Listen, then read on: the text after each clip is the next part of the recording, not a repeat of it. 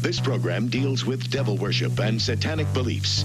It contains explicit scenes and descriptions of violent crimes and rituals. Americans are asking who attacked our country?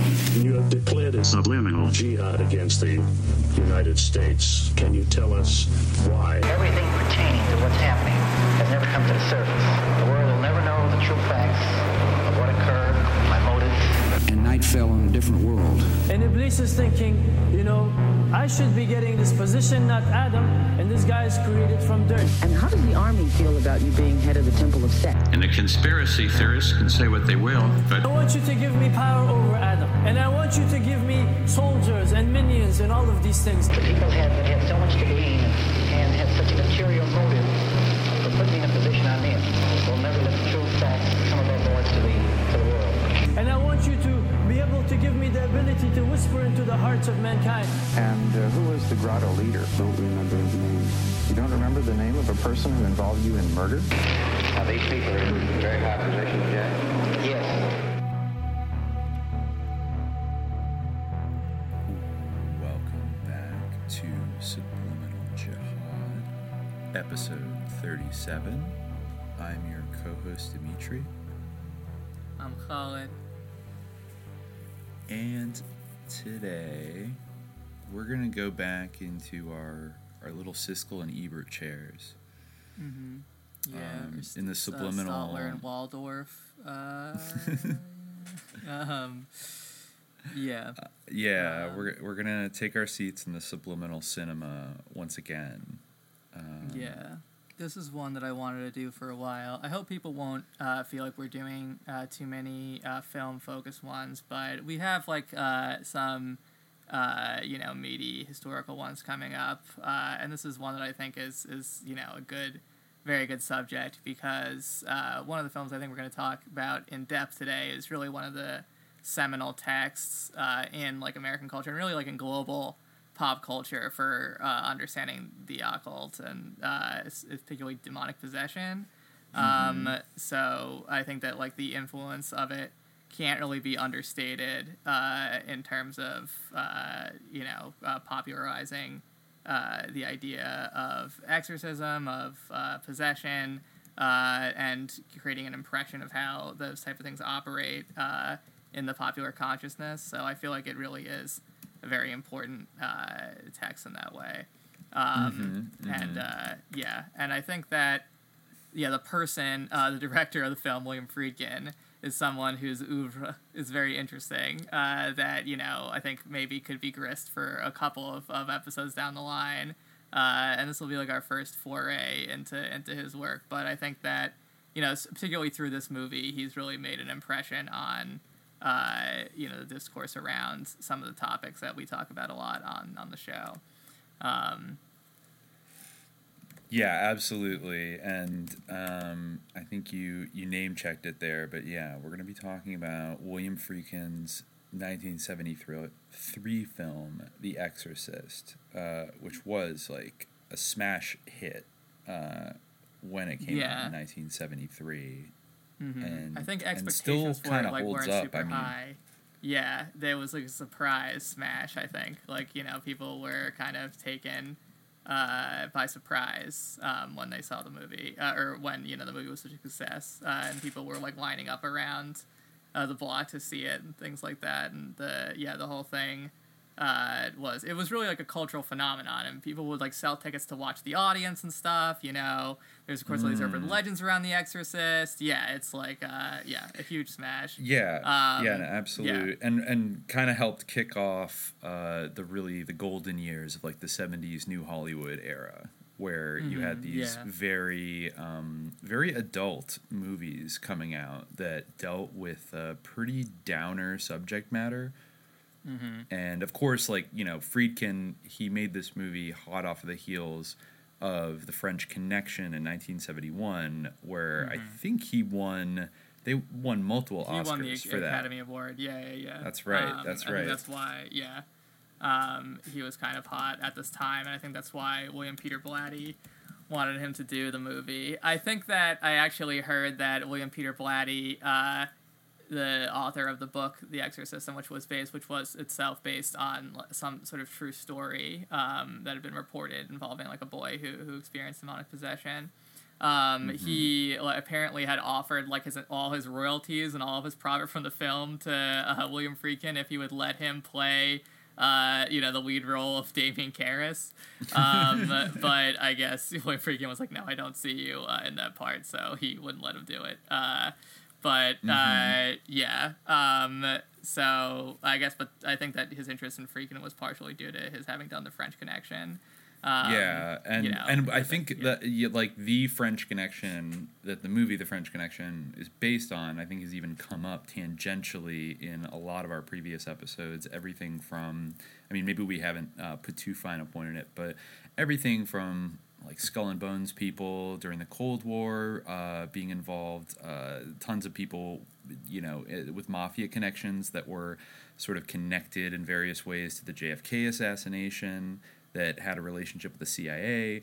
Uh, those are actually, I believe, like basically um, some of uh, those are the same mob figures. I think Lucky Luciano um, was one of them, uh, who basically set up the drug pipeline that was colloquially known as the French Connection, whereby uh, drugs would be shipped from Marseille, uh, heroin particularly, um, and uh, by the Corsican mafia, which was protected by the CIA and the STEC after World War II in exchange for working to prevent French communists from bringing the old port of Marseille under their control. So they literally hired like mafia goons to be strike breakers to like go down and beat the shit out of uh, French communists that were you know uh, organizing strikes and unions and things.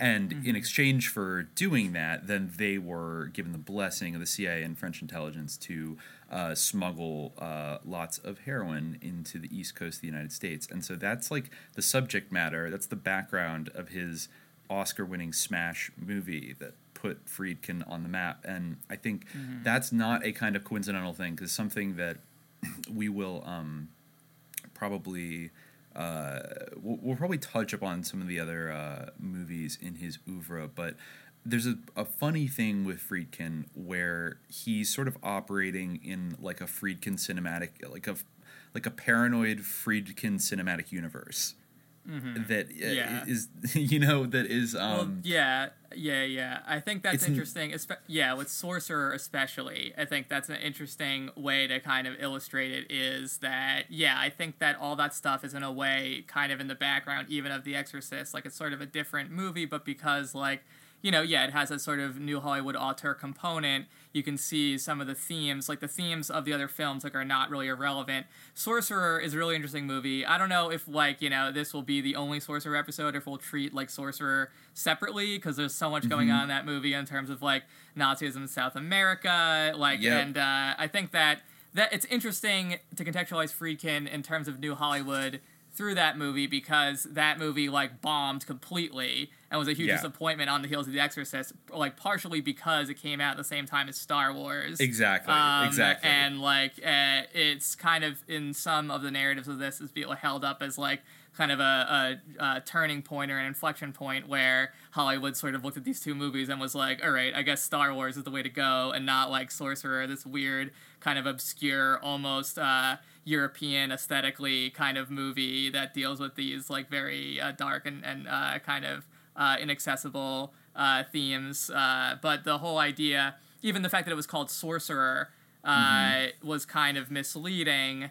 Uh, it's the name of one of the vehicles that features uh, heavily in the film, which is basically about a bunch of desperate people uh, who are all living under false identities in South America who have to transport like a t- tub of nitroglycerin like over like extremely dangerous terrain and like that's yeah to blow up to blow up in. an Yeah. earning boy uh, like a burning oil well that had been blown up by like communist guerrillas or something like that Yeah, Uh, yeah, and there's all sorts lines. of like you know ominous stuff involving like a, the Nazi presence in South America and everything, and lots of allusions to it. Uh, which you know, on my rewatch of The Exorcist for this episode, we were just talking about before we started recording. Uh, there's also like allusions to sort of like Nazi war criminals like hiding in, in plain sight.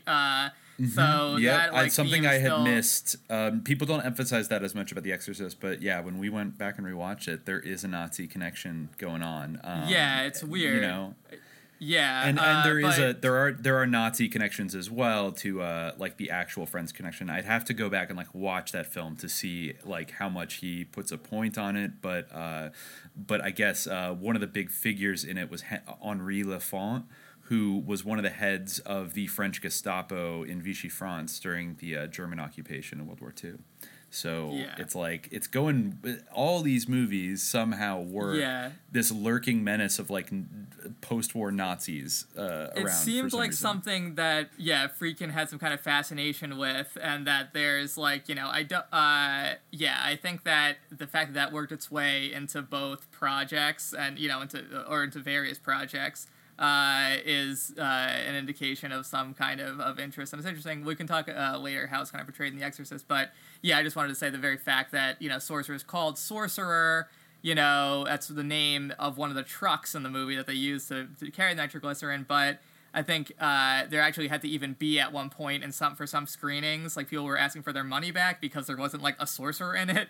Oh you know, yeah, yeah. they're People like, were kind oh, of a little bit pissed off. Yeah. Yeah, There's a yeah, yeah, bit of a exactly. Troll. Yeah, like to, people to say, oh, this is what you uh, want. You want, uh, you want another spooky kind of religious supernatural horror movie. Well, here, like, uh, look at this like utterly depressing, uh, anxiety-ridden journey through South America with these like nitroglycerin-filled trucks, and like, Yeah. like, I mean, it is, it, it's so like it has such a kind of fuck you energy compared to something like Star Wars, which was meant to go down so easy. And yeah, it really does represent a weird inflection point. But you know, I mean, I think in general, um, and I can say about The Exorcist, even though the the subject matter of it is like pretty extreme. It just happened to be maybe it was the Watergate mood at the time. I mean, interestingly, The Exorcist takes place in Georgetown in Washington D.C. Yeah, so it's like not. I mean, it's one of the Like, few not not, a lot of movies were political. there. Yeah, Yeah, like yeah, not political movies that were set in Washington D.C. and really kind Well, of uh, render it in a apparently not beautiful, political. spooky way. Yeah, Yeah, exactly. apparently Like not that's kind of like part of the yeah, exactly. It's part of the background and like the mise en scène that I don't think is irrelevant. We were also talking uh, about uh, in the movie uh, the mother of the possessed girl Regan. Uh, her mother is is Chris.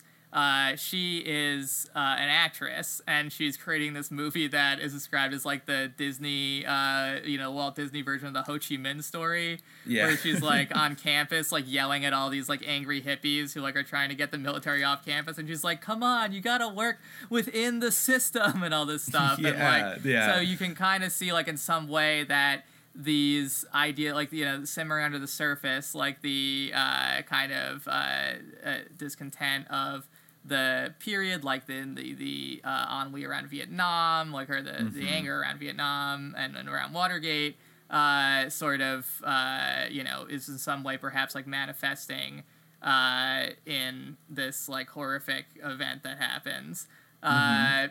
and, And- I think and that's if- something that yeah it comes back in rules of engagement too but uh, yeah again like uh, oh yeah, yeah. We can Um, mention that a little later. He's gone on some yeah. very interesting twists and turns throughout Mm-hmm. his Hollywood career, and has produced some a couple more baffling films. That I think the the biggest example of which is Rules of Engagement from 2000, Yeah. which was based on a story from former uh, Virginia senator and Vietnam veteran Jim Webb, who Mhm. some people might remember uh, from at one of the presidential debates in 2016 i think bragging about like sneaking up on a vc soldier and like stabbing Yeah. him to death or something like that Right, yeah. That's Uh, definitely what I'll always think of whenever I think of Jim Webb for the rest of my life. Like I had awareness of him before, uh, you know, uh, but yeah, no, like you know. i remember when he was a i remember when he was a like a championed as like a blue wave democrat when he got elected in 2006 and you know the 1st Mhm. time pelosi kind of took over um you know the house and like they took back the senate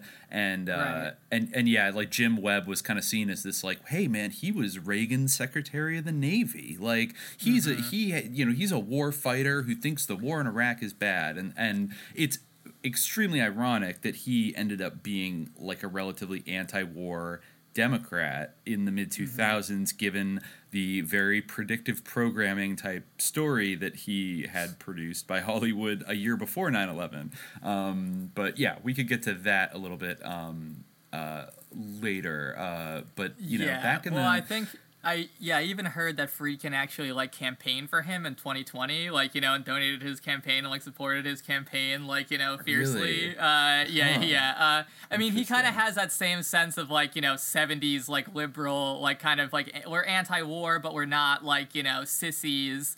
Uh, type of like masculinity, you know, like uh, Yeah. he was like, yes, you know, I'm liberal, but I choked a VC soldier to death with my bare hands or something, you know, like uh, or whatever. That's the it kind wa- of thing it that would wa- appeal. Kind of like how you know Francis Ford Coppola and John Milius were hanging out with like Colonel Fred Rexer, who was like bragging about like decapitating people and like torturing them in the Phoenix program and like brandishing guns and like the editing suite, and they just thought that was like fucking badass, you know? Yeah, Um, exactly. And that guy Yeah. didn't even really see that he was participating in like an anti-war movie, but just about more like I want to show you what it's really like, you know. And and I think in his mind is like then when you see what it's really like, you're gonna understand why I was such a murderous psycho in Vietnam.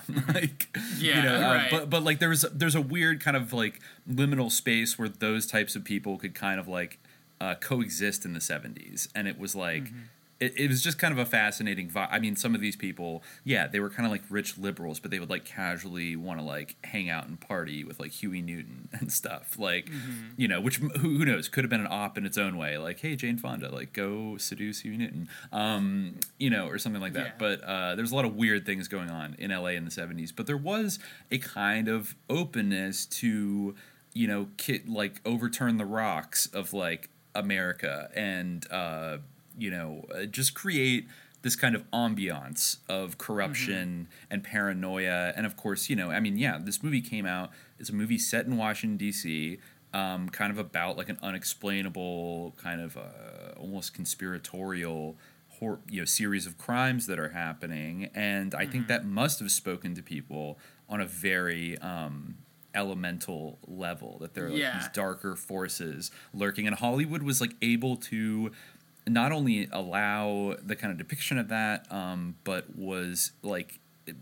um, you know, there's a lot of different reasons you could like chalk it up to um, that this was just kind of the thing that was happening to make money at the time. Uh, but th- there was a good like you know about a decade where uh, directors were allowed to paint in both these like very personal colors and kind of casually work in a little more like socially conscious kind of content and kind of editorialize and things like that. But it's very different. I just want to like you know slide in and it's like so different from today with like something you know we were just talking about like watchmen and like other things that have this uh this ambition to be political or give social commentary. Like the way in which friedman uh, friedkin was doing it um, and it's not to say like oh yeah that's what it's not necessarily what his goal was but like even incidentally i feel like he gives a much more rich and interesting uh, atmosphere of like 1973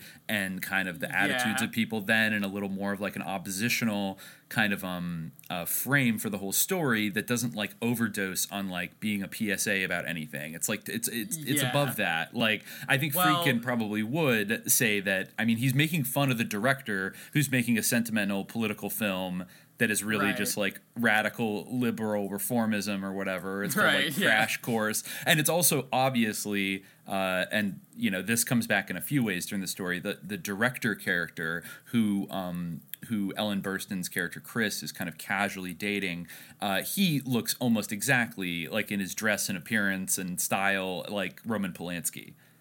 So Yeah. there's even that kind of a little bit of a, a nod made to, you know, and of course this is a story about like the devil and demonic possessions. There's little like kind of haha thing going on there. But then, you know, this guy, um, well, you know, uh, yeah, spoiler alerts begin now. Uh, you know, this guy ends up dead in like a fucked up way, and um, you know, it's interesting to think about like you know what happened to Roman Polanski and what happened to his wife, and the you know making a satanic movie, and then maybe being involved with like Satanists and all kinds of sketchy things, uh, you know, around all that, and so it's like even that. So I feel like you know, Friedkin is operating on like a more on a deeper, more paranoid level, um, but one that Yeah. really works. it hits. He has like a documentary. I think his like uh, earlier work was in like the documentary genre, and he has like kind of a documentarian sensibility and like just like a kind of subtlety that,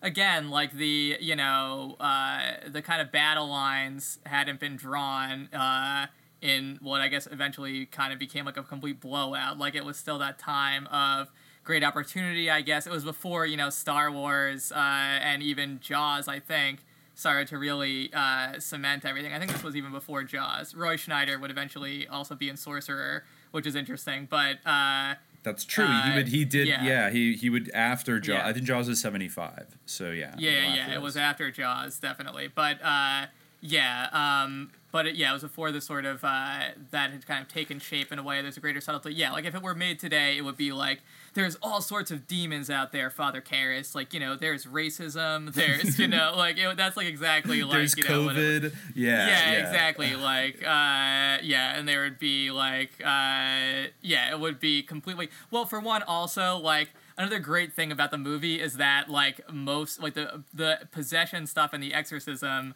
like is not until like the very very end, and most Mhm. of it is like this very ominous kind of build up. Um, you know, I guess there is some kind of like crazy stuff like the uh, the crawling on the stairs part. You know, Mhm, uh, mhm. and so like a lot of uh, spitting up know, pea soup kind of thing. yeah, that happens like I guess like when Karras like comes in, but there is like a very very sort of slow ominous build up.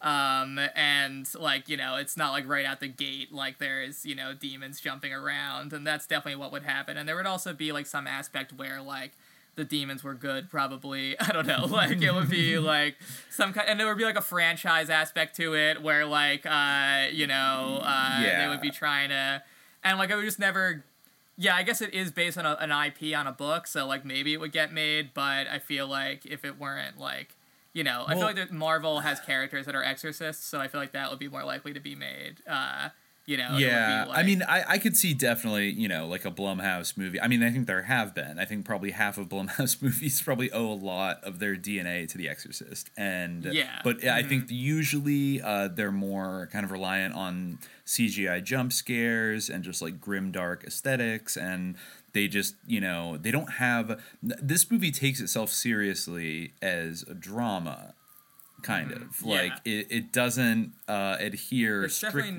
not self-conceit as a genre piece. It's seen as like you know, I think Friedkin like even said that he sees it as like a movie about like the mysteries of faith or whatever. And I think that Sorcerer is similar in that, and I think that that's why the name in a way actually is appropriate because it deals with kind of the same themes uh, around I guess fate and the capriciousness of it. And the Yeah. you know the, the hidden hand in the universe and these type of things. Exactly. Uh, the dark, the yeah. the vast dark forces, kind of beyond your comprehension, that are you know Yeah. gui- that are kind of guiding you at every moment, which is uh, you know a heady thing for uh, for a Hollywood director to be obsessed with because you know they they're in Yeah. the business of manufacturing dreams and have all kinds of pressures on them, and you know I think you while Friedkin was probably very lucky to be able to enter into the industry when he did, uh, those doors kind of started to slam shut by like the end of the seventies. Yeah. He was- he was able to still kind of like he's enough of a stylist that I think he was able to still have a career. Uh, but Mhm. you know, uh, not everybody. I think. I think the the windows are much more narrow today to do something, or it would be honestly, it would just be like kind of ghettoized to like an A twenty four category. Like Ari Aster gets to be William Friedkin today, and that's kind of like it. you know what I mean? Like you're allowed to have Yeah. kind of like one in the kind of the art house space, uh, but the idea of like a huge blockbuster, like it's the number one movie, is now something. You're right. Like if it was going to be made on that scale, it would be like a Warner Brothers or a Marvel kind of franchise spin-off or something like that, and it might and deal Ari with like yeah, he's even built maybe he's built up some cachet that he could maybe jump to something else, but you know he is still in a way very pigeonholed into a very specific type of movie. You know he That's does true. like sort of horror movies um, about like you know that there he has a very particular sort of genre style. Not that I don't love his movies. I think Hereditary is great and probably one of the great possession movies, like up there with The Exorcist. But uh, you know, uh, and Midsommar is good as well. Um, but yeah, I think that you Yeah. know, it would be very different. It's a very different trajectory to go from the French Connection to The Exorcist, The Sorcerer. You know, it has a different kind of sensibility and like definitely a different type of. Uh, not to mention, uh, yeah, like cru- and then cruising after that, another one which we'll Yeah. bring up a little later because it has Yeah, a, sure. like a- an That actual. Yeah. homicidal connection to The Exorcist. Uh, yeah, yeah, yeah, yeah. That's one a crazy link. Yeah. Yeah, um, yeah. So it's just yeah, being able to kind of like you know, uh, being inspired because one of the bit players uh, in your previous blockbuster movie actually ended up being like a spree, a serial killer in like the New York underground gay leather scene, which then inspires you to make like a thriller about the underground gay leather scene and like Al Pacino going undercover in like chaps Yeah. to like hunt a serial killer and like deal with the Right. sexual like sexual confusion is like Mm-hmm. that's that is uh I'm here for that you know generally Right. speaking I think that's great Mhm. but nowadays it's got to be much more mediated by like uh like what's the IP like are you going to do a franchise Yeah. and if you get if you get pigeonholed into doing one type of movie you're most of the time going to be unless you have a really successful breakthrough like say Jordan Peele had with Get Out where he went from being like a comedy guy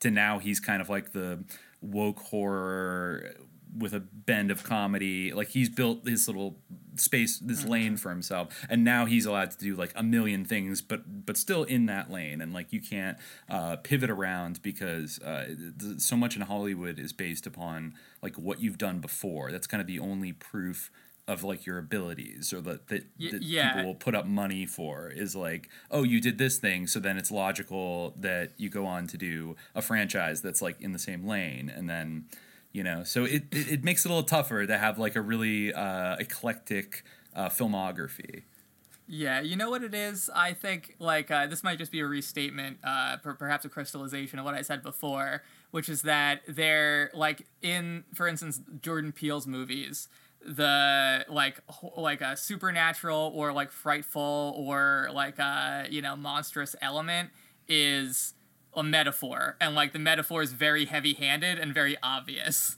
Um, Whereas, like in uh, The Exorcist, for instance, it's treated as something that is like actually real. Uh, you know, I think that he said like he made the movie as like a believer in demonic possession, and that is a perspective that is not like you know the idea of this not as a metaphor, like as something that you know might be an expression of uh, other things, but actually like a related phenomenon rather than a metaphor for it is uh, something that is not really uh, normative any longer uh, in a lot of these like uh, horror films that uh, you see now. There might be like some exceptions, uh, but you know that's yeah I, I don't really has- has- I, I have to confess I, I really don't watch any of them like any of like the paranormal activity or like anything from like the kind of 2000s onward that's like a you know just I don't know, like any movie you could kind of think of, like uh, The Haunting of this, or like Annabelle, or like La Llorona, Mm-hmm. or something. Like, uh, it's just like they're all have like the same aesthetic, like kind of like a ring aesthetic, and like Mhm, creepy of, yeah. poster,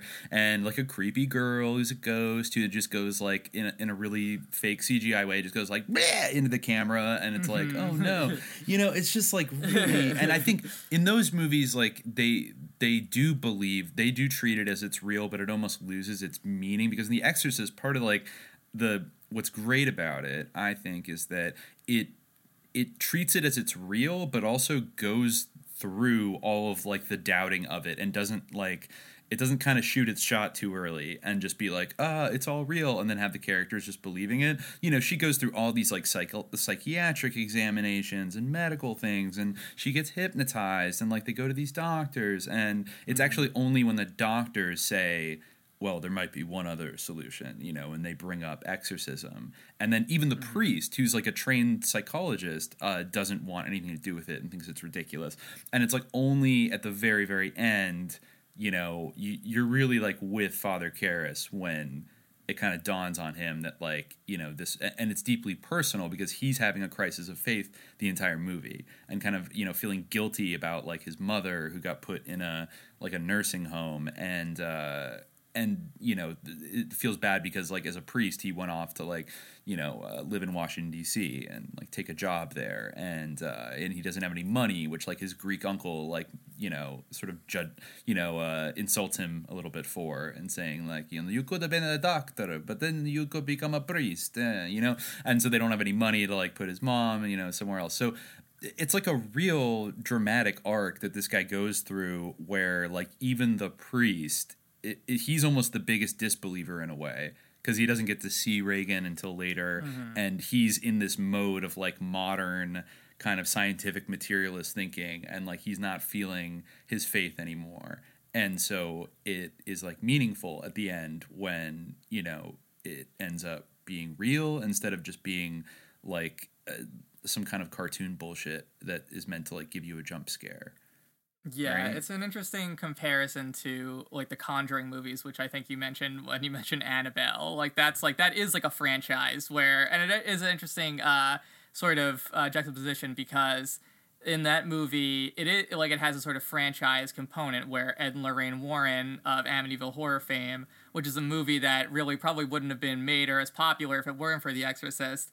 You know, in that series of films, they are kind of like the recurring superheroes, and there's sort of this touchstone of the focus. It's it's very different, like type of approach where I almost don't think that it really has the same thing where this is again there's a documentarian sensibility where uh, there's kind of supposed to be a sense of treating i think that they do this is still treated uh, a bit more seriously and a bit with a bit more belief because i do think the conjuring movies in a way even though they do kind of fictionalize the lives of real people real uh, paranormal investigators ed lorraine warren they it is like a fantasy world like a warner brothers dark universe or whatever you know Mhm, like or something like that you know like it's a compartmentalized like world like we're not necessarily meant to accept that the movies of the conjuring take place in our universe. They take place in the conjuring universe where even like if, you know annabelle if as they like often you know yeah even if as um, they often do they they market themselves as like based on real events or based on a true story Yeah, which well, a- but that's kind of like perfunctory. Like literally every horror movie now is based on a, on a true events, which I guess Mhm.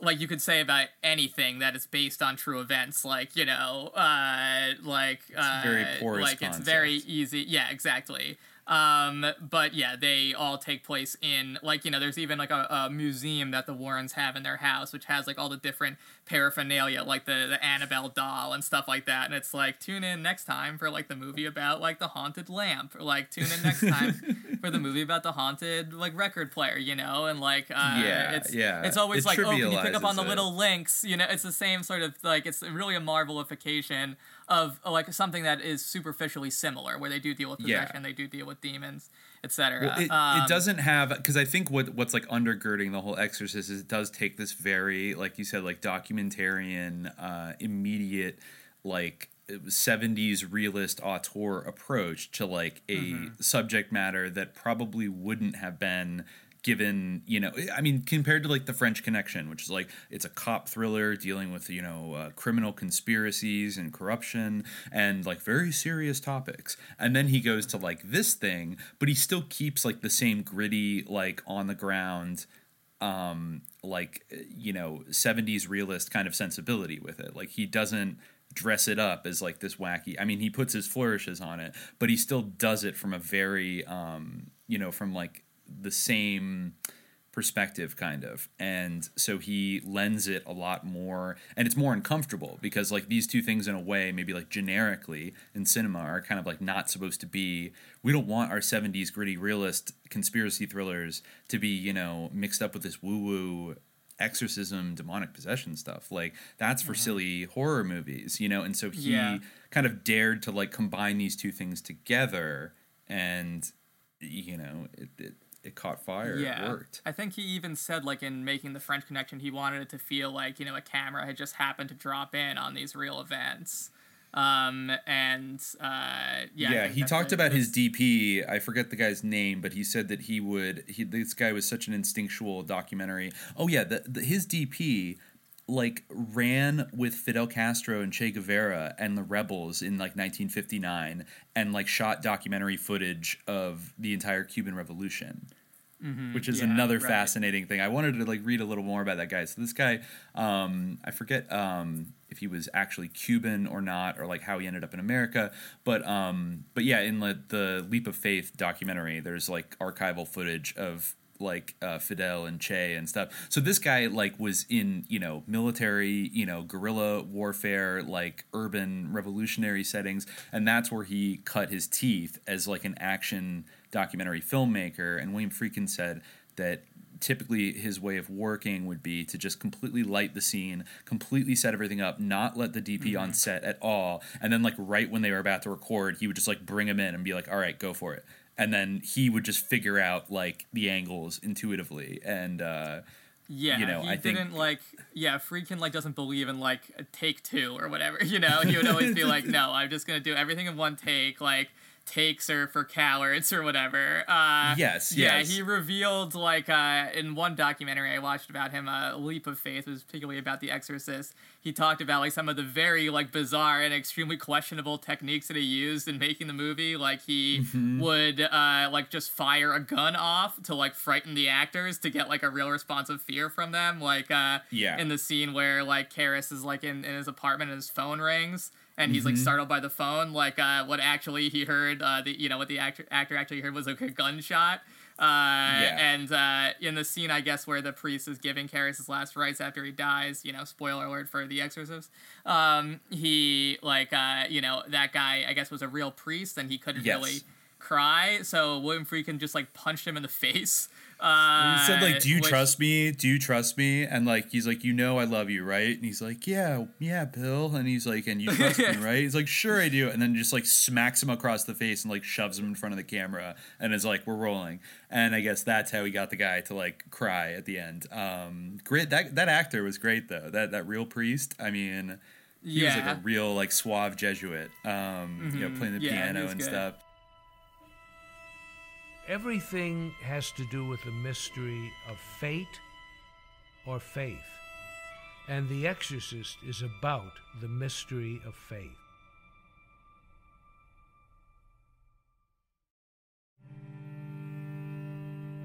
I knew exactly how I wanted to make it. I marked up my own copy of the hardcover. I didn't want any backstory, no flashbacks, just a straight ahead story that was done as realistically as possible.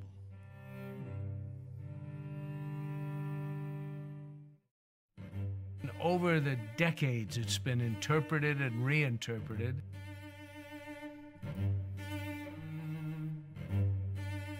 Many people look at the ending of the film as ambiguous.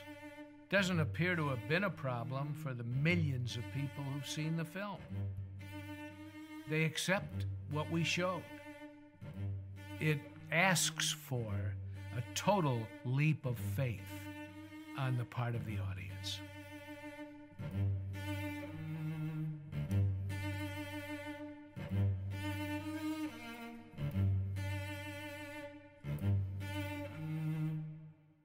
It's uh, it's definitely well cast. Um, but uh, yes, it's uh, it definitely has uh, a very uh, different sensibility. One uh, interesting aspect of that, I think, is the opening sequence.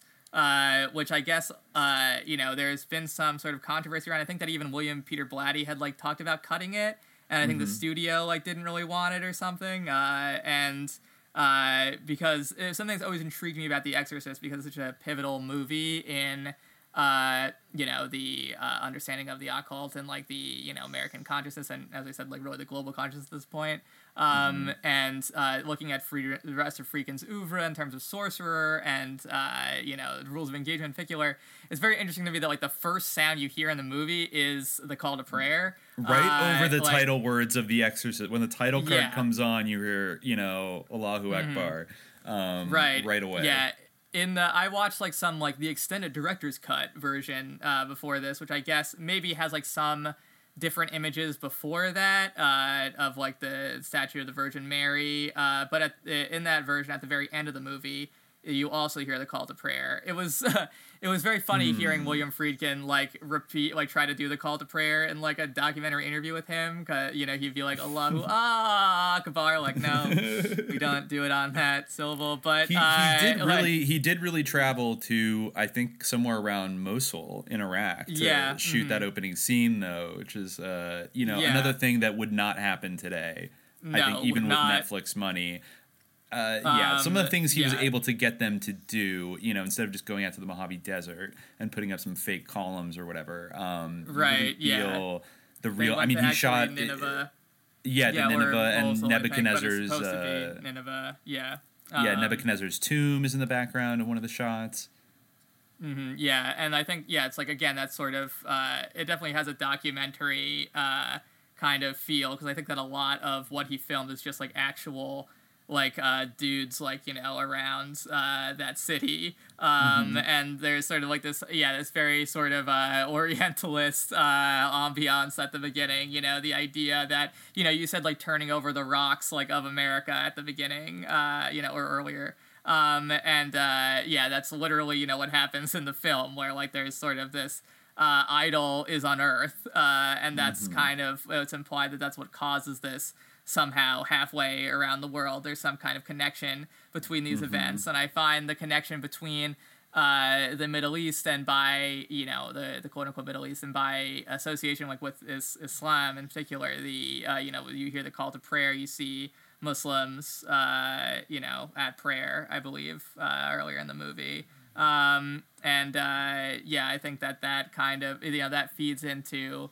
a lot of what he dealt with later, in particular in the rules of engagement, and uh, it's something that I think we see like, bearing itself out now. In uh, I mean, of course, I wouldn't say that he has full responsibility for this, uh, and I think that he was channeling associations that have very, very deep roots, uh, and that you know have then blossomed further uh, in the future. But the association between uh, this kind of discourse, like whether it's around exorcism or even just around the occult in general, around demonic possession, the association of that with Islam, or maybe even like uh, Islam as a uh, like token or a synecdoche of taking religion seriously. You know, like Islam is a serious religion that Mhm. you know Christianity in some way. You know, the world of serious religion as the world of Islam, and like if you're taking Catholicism seriously, that's like Islamic in some way. Uh, That we Mm. kind of see borne out like around 9-11 where it's seen as a sort of spiritual challenge you know and we have this whole thing of like being a moderate muslim where like if you're not moderate then like you know uh, things like that where you know and i, I mean it may very well Mhm. be true that uh, on the average muslims don't take their religion maybe more seriously I, I don't really know like how you could possibly quantify that but it's certainly a perception where like uh, in order to deal with this sort of primeval subject uh, Mhm. you know we see islam being invoked um, and uh, you know the uh, you know the idea of, of God is kind of uh, brought in through the call to prayer right away. Um, Mhm. Yeah, something something foreign and uh, yeah, and some like foreign contagion. Yeah, and like the meddling almost, or the di- uh, you know I guess the digging. Uh, I guess uh, the Father Merrin, uh, Max Mhm. von Sydow, is sort of Mhm. involved in this somehow. Um, yeah, I uh, I guess that you know uh, the icon of Pazuzu that they uh, sort of that classic shot of him sort of staring across the dunes or the rocks to Mhm. see that giant idol of Pazuzu. That is like something that they made, I guess, because I read a very interesting. Uh, you know, uh, line about Pazuzu uh, from, uh, I guess, an art historian uh, who works on uh, Mesopotamia. She said, uh, you know, well, normally, like, you know, Pazuzu is a real uh, uh, demon or being or a real entity, uh, you know, that there Yeah. actually are sort of representations of, but usually it's very small because it has like an apotropaic effect. There actually is a line in the movie where. Uh, Father Merrin is kind of fondling a tiny head of Pazuzu, and uh, Yeah. I guess maybe his advisor says something like uh, "Shaitan al Harib Shaitan," like you know Satan against Satan, and that's kind of the Mhm. idea that it's like a prophylactic demon that will like or a gargoyle in a way that will scare away, um, you know, uh, m- more evil forces. Uh, but the art historian uh, that uh, whose idea I read was that um, you know to create uh, a Pazuzu uh, from you know the Mesopotamian point of view to create like a Pazuzu figure of that scale as they did for the movie would be very dangerous uh, because that would sort of invoke uh, you know Mm. him on uh, you know uh, on too great a scale. You know that's part of the reason why he's so small, maybe to contain his power to in order to wield it, uh, but to create him on that on that scale uh, would be uh, dangerous. Um, which is interesting in light of you know the sort of serial killer uh, that was brought into kind of the orbit of the movie, or I guess you know the uh, I'm not sure if he's been confirmed to have been a serial killer, but at least a murderer. Um, yeah. He killed at least one person. Yeah, uh, exactly. Yeah. And I am just looking at like you know there is there is a little entry on Wikipedia about Pazuzu, and uh, you're right that yeah he was the king of the demons of the wind. Um, and I guess his main purpose uh, was he was invoked in um, apotropaic amulets, uh, which combat yeah. the powers of his rival, the malicious goddess Lamashtu, who is believed to cause harm to mother and child during childbirth. Although Pazuzu is himself considered to be an evil spirit, he drives and frightens away other evil spirits, therefore protecting humans against plagues and misfortunes. Mm-hmm. So, you know, I mean, he, yeah, seems like a dangerous god, but kind of one that you keep around to protect you from other bad gods. Yeah, exactly. Yeah. So like, a very uh, tenuous uh, alliance right there from the get go. Yeah, exactly. Cotton Mather would not approve, you know, going to the devil for help against the devil. Uh, no, but that's what they not. did in, in Mesopotamia. uh, yeah, it was uh, exactly kind of a, um, you know, uh, detente between these these two uh, demonic entities. Mm-hmm. That yeah, they would like harness his power, but yeah, part of it is you to make him on a small scale because it's the only way that he can kind of be contained and used for that purpose. Um, because to make him on that large scale would be would be dangerous. Mm. Um, yeah, and you know, of course, like uh, the demons kind of indwell these idols, or in a way, the demons are kind of ontologically they are uh, the idols. Like you know, they they inhabit them, and in fact, like are them, or they manifest like really as being uh, whatever you know they're created. So and that sort of and uh, you know that's a pretty common ancient concept, I guess. I, you know that's kind of what I guess the the Quraysh believed before Muhammad. A lot of them and uh, you know the Egyptians have similar ideas. Uh, so you know to create like an idol. Um, you know that is in a way that is the the entity that uh, kind of alights upon it um, in a you know in a lot of uh, cosmologies, including I think uh, the one yeah. that's sort of invoked here. Yeah. I'm um, looking at a. I'm looking at a. There is a. Uh, there in some museum here. Uh, oh, in the Louvre, uh, there is a, a, statue, a statuette, like you said accurately, mm-hmm. uh, a tiny one of Pazuzu um, that had an inscription on it, and it's from the first millennium BC.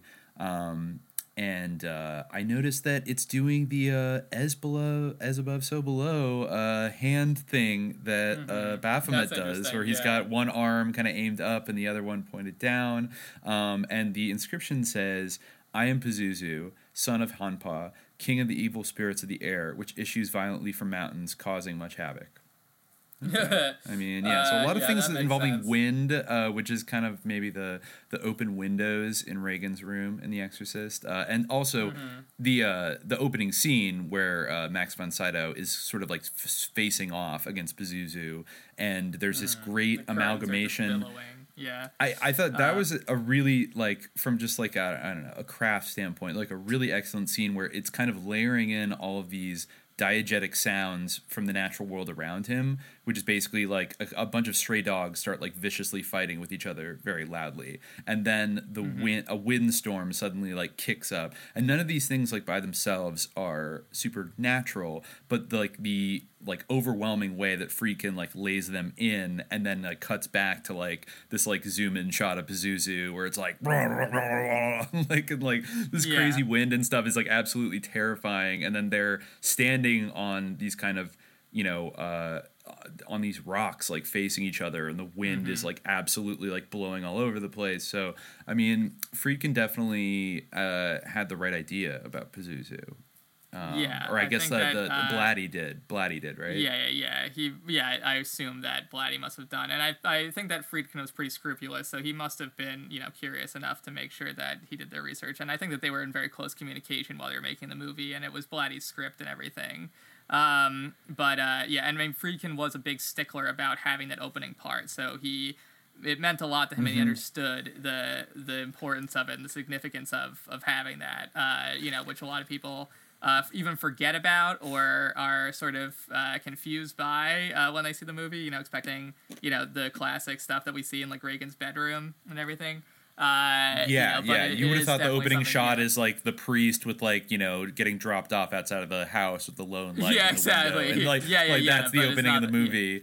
But the, yeah, Yeah, that happens yeah. like literally like an hour and a half into it. hmm Yeah, very. Um, yeah, not not remotely. Yeah. Um, and uh, yeah, I think that uh, there's uh, yeah. Um, there's a there's a lot of like uh, interesting stuff in terms of like the the way that it's uh, the, the sort of subtlety of uh, how these things are yeah like you said like the things sort of together uh, you know on their own maybe wouldn't imply anything but like in the, in the way that they're combined they have this sort of uh, eerie sense but you can't quite pin it down i appreciate that Mhm. aspect of the movie because there's something that's something that i think we've kind of talked about a lot in the podcast in terms of like uh, discourses around like uh, evidence and like science like that's very much like Mm. dealt with uh, very heavily like in the film uh, and uh, you know there's a great line where uh, you know uh, father Karras first comes to sort of talk to regan or to pazuzu um, and uh, you know he says like uh,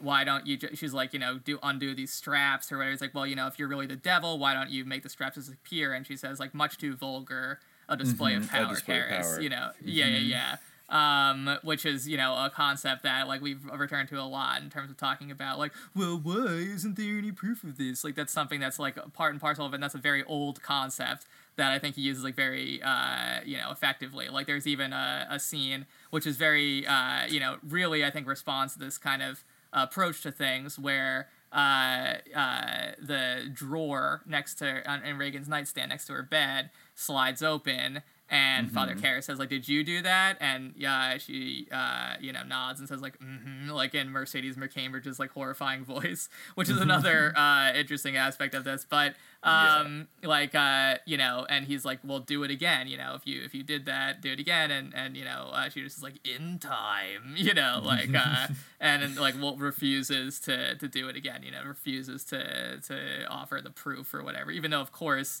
uh you know everything that is done like you know that they witness is pretty uh incontrovertible proof of, of the reality of this. But uh you know in a way there's still no way to really prove what happened. Like it avoids that kind of uh Mhm. you know uh, analysis uh, or that sort of paradigm of of understanding.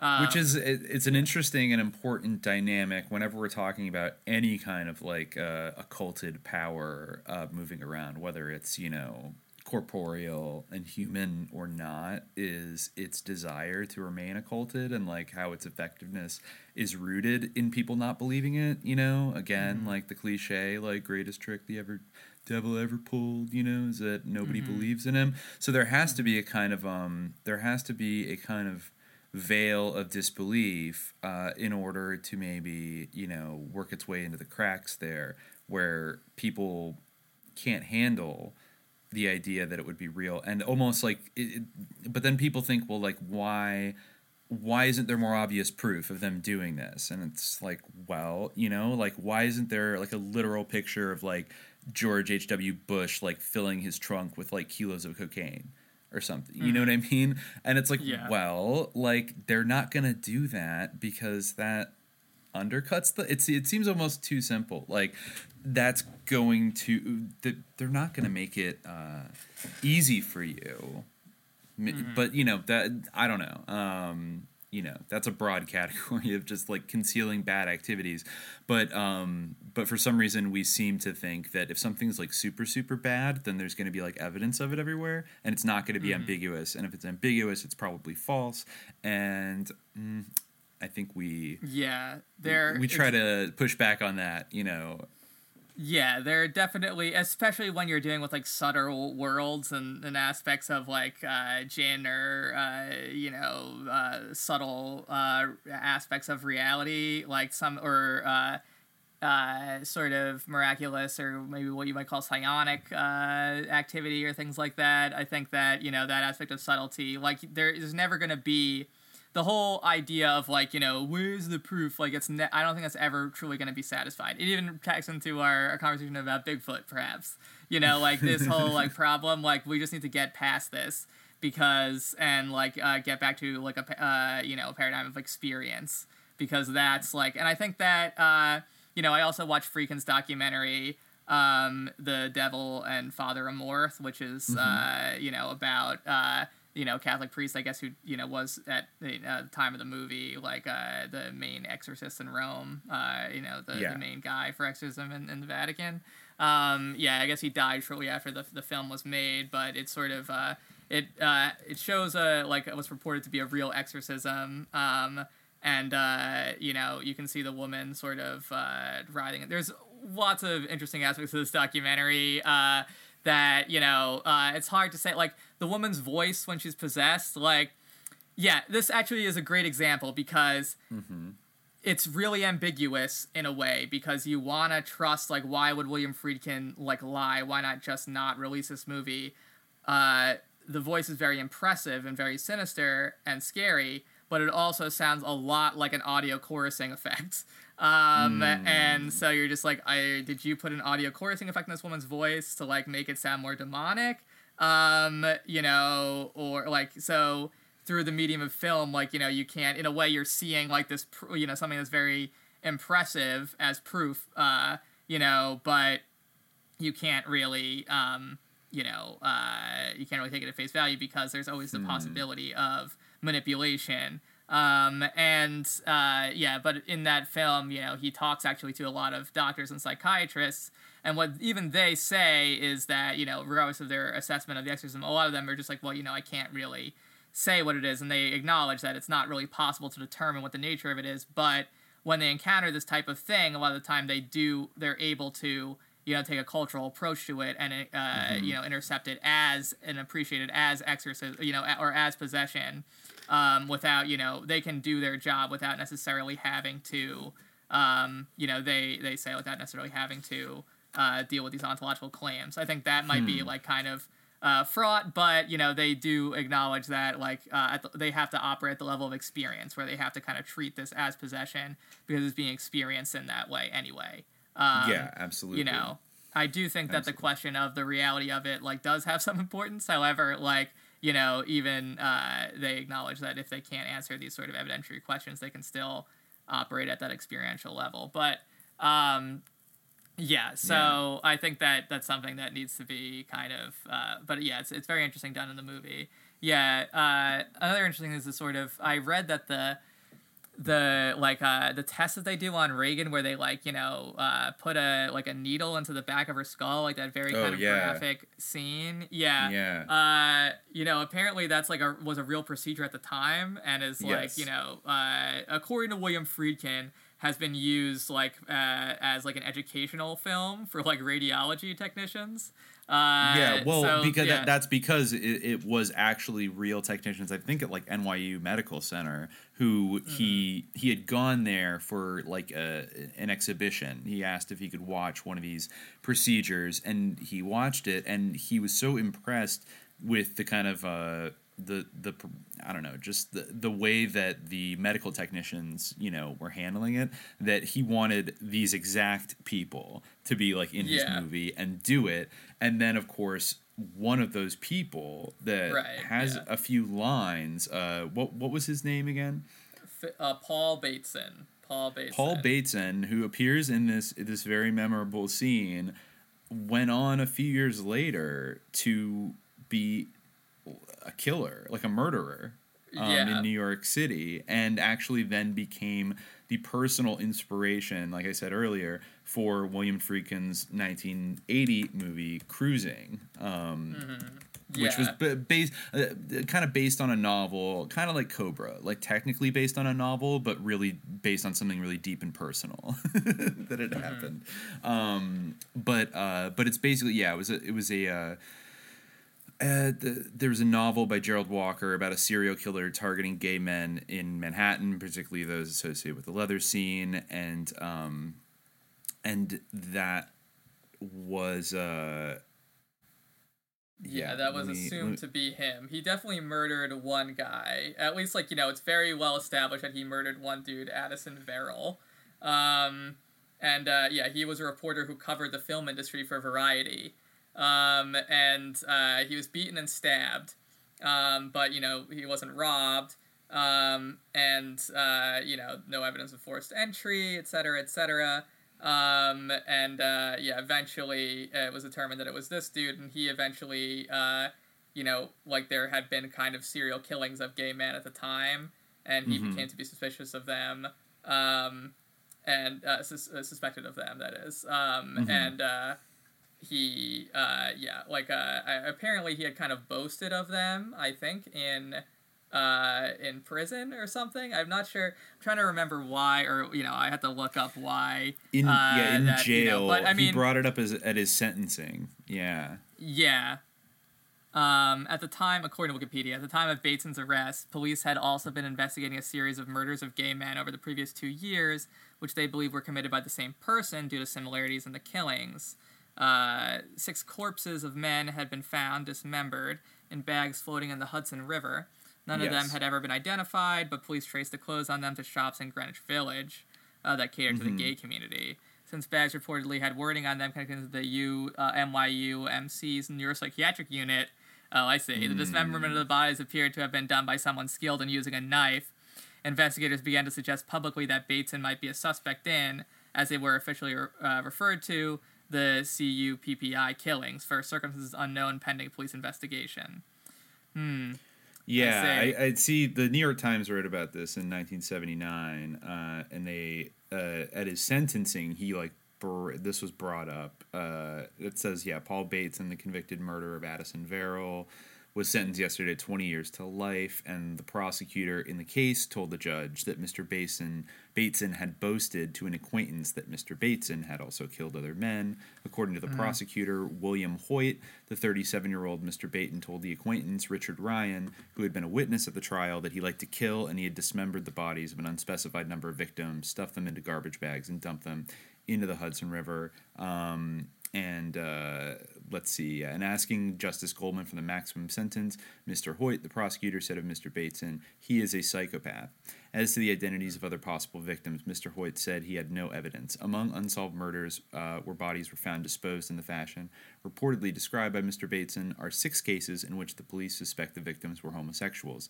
The mutilated bodies, all unidentified, were found during the last two years in the Hudson River, and the police have traced the clothing to Greenwich Village shops that cater to homosexuals. Mr. Bateson testified to having had a homosexual encounter with Mr. Verrill before crushing his head with a metal skillet and then stabbing him in the heart, um, which pretty much happens in Cruising in one of the scenes. Um, you know, there's a. Uh, there, there is like a serial killer who basically sounds a lot like him. Uh, that that was another interesting movie in another way. I mean, it's not the he made several about serial killers kind of over Yeah. over the years. This is probably the first one, but kind of very. I also didn't realize that he had directed um, the Boys in the Band, which was just I think remade by either Amazon or Netflix, which was uh, I didn't realize that either. until yeah, no, like it, the, bef- right? I, I had no idea. Even in the promotion yeah, I for remember this, it it, took wasn't me a like while to convince you that he did the rules of engagement. I was like, yes, he made that movie. It's like, you know, uh, yeah, um, Yeah, so yeah, yeah, there's so some weird parts. Yeah, he go, but you know, very wow, yeah, very did, kind of forward at, the Exorcist, time. yeah. Yeah, but Before very French kind of yeah, exactly. Very forward at the time. Well, it, it's kind of cut both ways because on the one hand, it is this, uh, you know, back when I think you know gay stories uh, in American cinema were still pretty marginal. I mean, queer cinema itself was was Mhm. like pretty marginal overall. This is William Friedkin taking like a big swing at making this like gritty kind of cop thriller about the serial killer, and but really kind of delved into like the leather scene of the late seventies. And I think it is like a fascinating artifact of that culture, like right on the precipice before AIDS showed up. And the kind of scene that was like alive in Greenwich Village and Manhattan at that time, and also watching like, uh, I, I feel like it's a little bit of a bummer that the movie. I feel like if it was made today, uh, and I don't think it would be made today, but like uh, Al Pacino's like sexual frust- sexual kind of confusion would be like amped up way more, but it still plays with it. It's like a subtext of Definitely. the entire movie. There's a the one scene where he's like, you know, he goes to like the um I think it was the Mine Shaft. Uh, they actually shot at a place called the Hellfire Club, which is a leather bar. Um, And of course, Hellfire Club has like really sus uh, origins, but um, but yeah, where Yeah, they're kind the of playing Mine this like th- wasn't yeah like I think that was a site of some of the real pickup killings, or at least it was. Yeah, Yeah. but they wouldn't let Friedkin uh, shoot in it because they objected to kind of the content of it. They didn't want a movie to be made, and Mm-hmm. Yeah, uh, there was a big controversy. A lot of gay people were upset about it at the time. Uh, yes, you know, exactly. um, and um and actually, you know, he it, for his research, he worked with the mafia, who at the time owned many of the city's gay bars, and um and so you know he was able to, to shoot somewhere. But yeah there's like scenes where you know they're playing this kind of like thumping like village people kind of disco beats and like Al Pacino's dressed up in like his leather out for the first time, and he just starts like wiling out on the dance floor and like is having so much fun. and it's just like I don't know, but the movie kind of pulls back from it a little bit, and it's like eh, he's not really gay, but uh, or you know maybe he's like he's he's bi curious or something. But uh, but that movie did get a lot of shit, and it, I I don't think he wanted I, I think he saw this as like it would be like a pro lgbt movie but it was not perceived in that way by the at least the lgbt community in new york at the time who i think Yeah. boycotted the movie hmm Yeah, I feel like he had a similar, like, kind of nonplussed attitude about it as he did with Rules of Engagement, which, you know, has been called one of the most, like, anti Arab uh, or, like, Islamophobic movies ever. Uh, Mhm. But he was just like, how could it be? You know, in order to make the movie, we had to get permission from the King of Morocco. So obviously nothing is wrong. You know, like it was the same kind of like sort of like I was just making a movie about you know the military war. You know, like he just sort of like has this weird like you know. Uh, I, I think he even said something uh, that I, I in one of the documentaries I watched of, of actual you know interviews with him where he said like I don't like politics, I don't like politicians, you know, I don't put politics in my movies. Like uh, again, so we like, got that you know, old grateful course, deadline of some- like we're yeah, not yeah, political yeah. man Yeah, exactly. But of course, they're all like very eminently political. Uh, you know, uh, and even The Exorcist, I, I would say, has a, has a political character to it.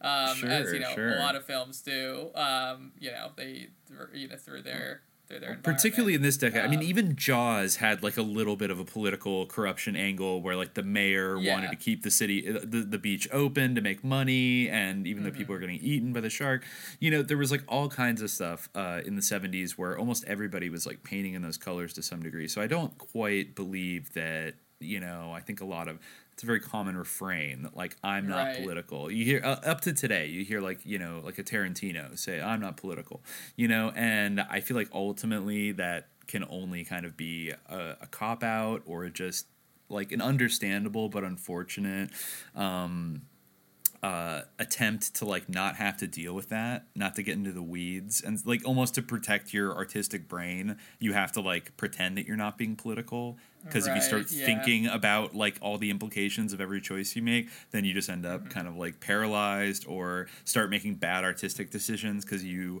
are so focused on the and you know they they were all kind of like ambiently brainwashed that like you know uh, political art is like you know communist and dead and lifeless and Right, like American art is vital and like shoots from the hip and is all about feeling and affect and yeah, uh, exactly. Yeah, I think that that's kind of like what it was. Like, you know, I just need to get into the mind of this. I'm just going to make a movie about this, like, you know, and I'm not going to think about like the the repercussions. You know, I'm getting in the head of Jim Webb or into the head of, you know, this guy Paul Bateson, I guess, uh, or you know, uh, like getting into that environment because he actually went and like interviewed him after the fact, you know, and talked to him. Try to get like ideas about uh, cruising. You know, he would go to that guy Paul Bateson, who Really? In- when he was in probably, like, jail? was- yeah, exactly. He went and like talked to him uh, to be like, why did you, why did you do this? What you know, like a, not- like uh, that's another thing about like William Friedkin is that like you know, uh, not to create more work for you, but I feel like you should like play a little bit of his voice in this because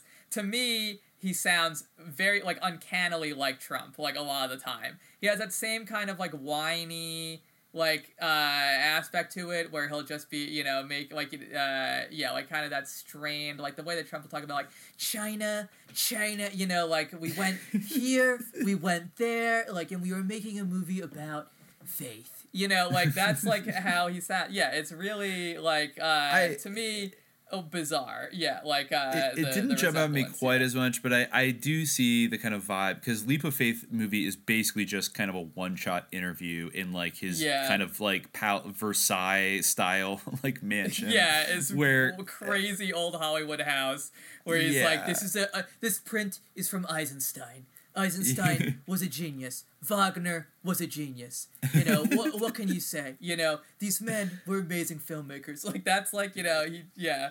It He's got that like old school- reality like mirror universe Trump who like went to film school instead and like you know will just be like, can you really say that Treasure of the Sierra Madre is better? Than Gone with the Wind, you can't. You know, like, like, uh, no, he's got the well. He has like the same tenor of confidence in pretty much everything that he says. Like, there's no Mhm. wavering. Like, he's already figured out how he feels about anything that he's talking about, and has like his perspective on it. And it is, I mean, in content, uh, it- is perhaps you know, it's definitely more artistic minded, but it definitely has that like brash boomer kind of um you know, Yeah. uh, like I mean, uh, yeah, maybe Trump is kind of like a weird auteur in his own way, in a way, yeah, his own way. a nebulous like is, real yeah. estate celebrity billionaire kind of guy who's on Mhm. reality TV and like and that's a certain way. I mean, particularly if you're a director in Hollywood, you almost have to have a little bit of like Trumpian energy in you to get your way and to not get chewed up and spat out. You know, a lot of these directors that are kind of like more, I don't know, maybe a little bit more sensitive or introverted seem to have gotten chewed up worse and spat out by the early 80s. Whereas like Friedkin, he took his lumps for sure. Like he took a lot of L's. Uh, I mean, I, some of those L's in retrospect are, are kind of great, like Sorcerer. But like, you know, Cruising like did okay, but he, everyone hated him because like liberals hated him because of his depiction of like the gay scene in New York. Uh, but then he just kind of kept on like, kept on, you know, trucking, I guess, and uh, and bounced around and kind of, you know, I guess it might be a stretch to say that he bounced to like wildly different genres. They're all kind of like paranoid thrillers in some way, but some of them are like you know more cop based. Some of them are, you know. Uh, yeah, I mean, a lot of them are cop based, to be honest. But like, but also like they're so different from kind of every other type of cop thing. Like that, you know, because of these other layers he was like putting onto it. Uh, That you know, his like like I think we discussed in our Cobra episode, his uh, his main you know cop movie from the '80s uh, that came out a year before Cobra was To Live and Die in L.A. And even though that in some ways is like a prototypical like '80s L.A. noir, um, it still has like a level of like mood and weirdness and darkness to it that you don't necessarily find in like Cobra or 48 Hours or Lethal Weapon or any of those other big cop movies. You know, it is uh it's it's like a strange film uh given its relatively conventional plot. Mm-hmm. Yeah. Um Uh, but yeah, uh, no, that's a, a an interesting movie for sure. Um, uh, yeah, the uh, and I think they actually made like real counterfeit dollars for that movie as well. Um, doesn't surprise me at all. That yeah, that gets into kind of the weird mystical things about like money and the art world Yeah. and abstraction, like the value of Mhm. abstraction and Right. like the dangerous potential of, you know, it's almost like what Willem Dafoe is doing in To Live and Die, in LA is a form of like sorcery or like alchemy. mhm. Like he's an evil Yeah. magician artist who is also like a criminal boss, like mastermind, who loves Mm-hmm. blasting people, um, and it's like incredibly psycho. But uh, but is like uh, you know tapping into something. He he is kind of a sorcerer in a weird way.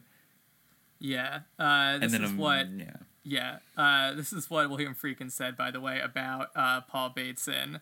Um, he said uh, about two or three years. He told us to uh, what website is this? A Mubi. Uh, all right, uh, it's a notebook interview on Mubi.com. This is where uh, he discusses Paul Bateson.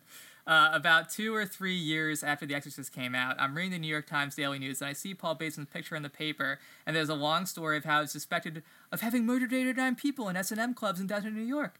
His lawyer came, uh, his lawyer's name was in the article, and I called his lawyer. Bateson was at Rikers Island, which is a holding facility where he was awaiting trial, and I asked his lawyer if Bateson would see me. Word came back that he would. So I went to Rikers and I saw Paul Bateson. I asked him if he had murdered these people, and he said, You know, I remember murdering this one guy, Addison Burrell, who was the theater critic for Variety.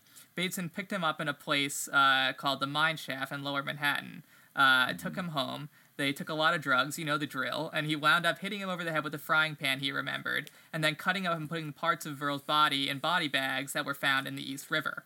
Though Bateson worked with a brain surgeon, he himself was not a brain surgeon because the body bags all had little indications that they were from the NYU Medical Center, and that's how the police tracked him.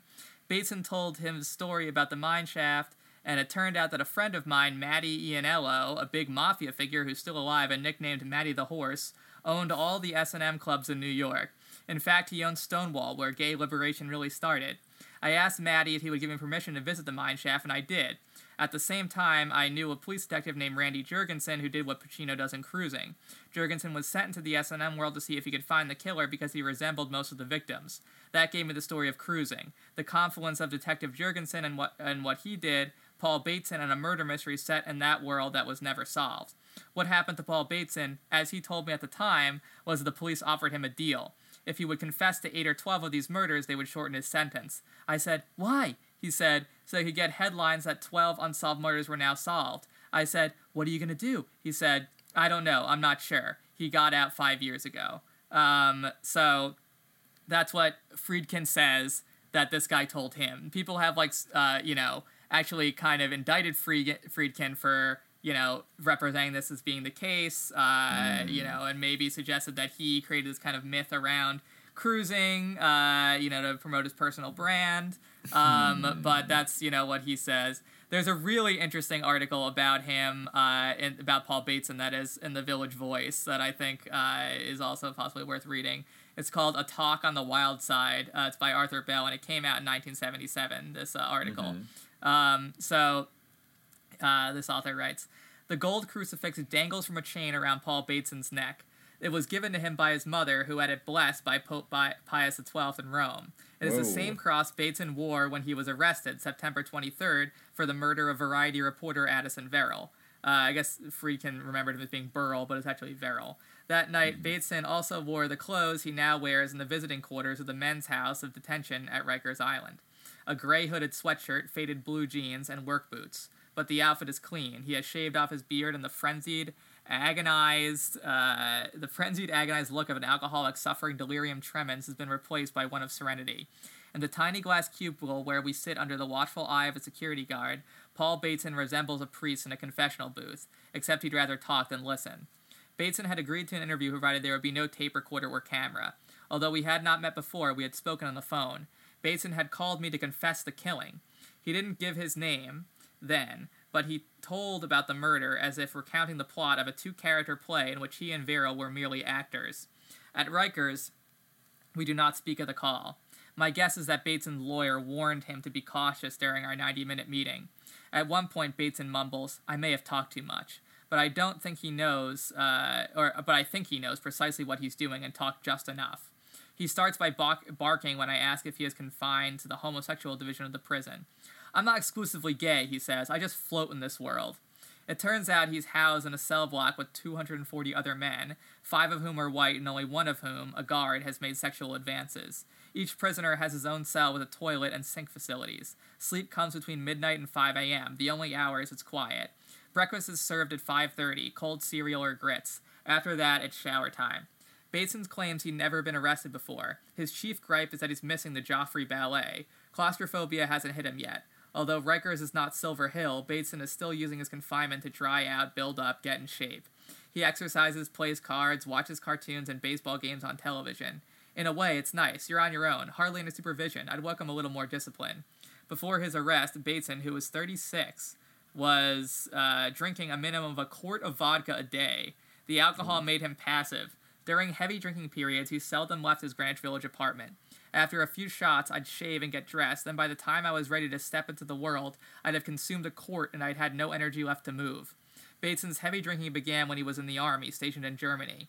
Because there was uh, not that much to do, when he was discharged, he dried out and returned to Lansdale, Pennsylvania, his hometown. In October 1964, he moved to New York. Within a month, he met a man who was and is, quote, involved in music. According to Bateson, the relationship was quote, the days of wine and roses, a nine year party during which enough alcohol was consumed to fill the Finger Lakes. I can't count the number of cocktail parties I went to at the Pierre, he says, or the number of times we had guests over to the apartment for drinks and dinner. I'm an excellent cook. When the relationship ended, Paul moved to the Borough Park section of Brooklyn and commuted to Manhattan, where he worked as a neuro x ray technologist at NYU Medical Center. William Friedkin directed the Linda Blair operation sequence of The Exorcist in the hospital's x ray room. Bateson played a small part in the scene. It was sort of blade revenge on my father, since he would punish me by not allowing me to go to Sunday matinees or Saturday matinees when I was young. He made me stay at home and listen to opera on the radio. Bateson's father is a retired metallurgist who remarried after Bateson's mother died of stroke in mm. 1969. The same year, his younger brother committed suicide. At this writing, Bateson does not know about his son's imprisonment. When not dressed in hospital white, Paul donned the costume of the pseudo bikers who shop for earrings at the pleasure chest and shop around for studs on the at the Eagle's Nest.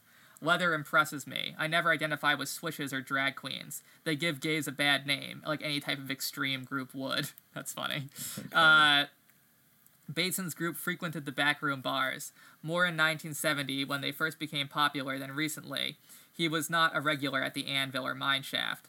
About four years ago, he claims his social life reached a new low. So, four years ago, literally, like during the time of the movie. Nobody likes a drunk, he says, uh, of the movie coming out. Nobody likes a drunk, he says, the stigma. And two years ago, he was fired from his hospital job. Then he began floating around, doing menial chores, cleaning apartments, installing lighting fixtures, cashiering at a porn movie house.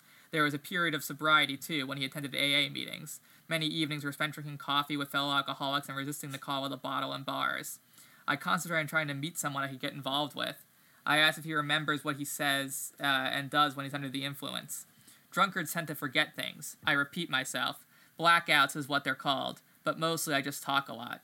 Drinking cuts my sex life too. As I get high, the urge is there and stronger, but the ability to perform is unsuccessful. Of course, the inability to perform while drunk affects the people he goes to bed with. It isn't nice, especially if climax is the main objective, but I look for more than just the physical. I search for complete companionship. The idea of being a sex object is not my scene. Perhaps it is inevitable. As he talks, I find myself attracted to him. He is extraordinarily appealing, interesting in a quiet way, and his revelations are without self pity. Yet I'm aware that he's playing with me. At the same time, he's confiding in someone whose articles he reads, someone who may be able to help him, but who is partly responsible for his capture. If our roles were reversed, I doubt I'd have anything to do with the reporter. But here he is, coming on, subtly at first, then stronger. To keep from responding, I avoid his eyes, though I know they're electric blue, and stare at his crucifix when I'm not staring at my notepad. Very uh, Village Voice 1977. I asked him if he can oh, project uh, what will happen with his case. Probably a long jury trial. A lot of people will be hurt. Parents, friends, I'll be judged not guilty. Then I'll tear up my roots and settle somewhere else. I'll try to grow new roots. As I prepare to leave, he says he wishes he could go home with me. Strange, eerie feelings. This is the man who was admitted to killing someone I knew. Yet if we had met six weeks ago, and the proposition and the proposition had been made in a bar instead of a prison, I'd have said, "You're on." All right, uh, but yeah. Anyway, so yeah, it's yeah. interesting how he like uh, completely like I mean obviously he had been an alcoholic prior to the film uh, it seems but kind of after the release of the movie that's when his life fell apart it's just very chilling this is the guy who you see in the movie being like okay Regan you know this is gonna hurt a little bit you know like you know really he has like the biggest part of any of those radiologists in that yeah, uh, yeah. you know, No, you're doing scene. great. You're doing great. Yeah, Yeah, he's very, very um, professional, together, reassuring. Yeah, I wonder. Like uh, William Friedkin mentioned, uh, you know, uh, when talking about him in another interview, he said like, you know, he was a really nice young guy. I remember he wore a leather-studded bracelet and he had an earring, which in 1972 was not common in the workplace. Uh, you know, uh, and he, uh, I He guess did, I did notice he was wearing an earring. Yeah, he was Yeah. wearing an earring in that scene. Yeah, he was praised for having a great bedside manner, uh, and yeah, I guess he does seem to have a pretty good bedside manner uh, at the like you know in, in the scene. But uh, yeah, it's very interesting that his life just completely fell apart after that, and he like collapsed in alcoholism and then committed all these murders. Um, yeah, Uh, Very, yeah, very, mu- interesting. yeah, yeah, And- definitely an eerie aspect of the movie. Um, Mhm. Yeah.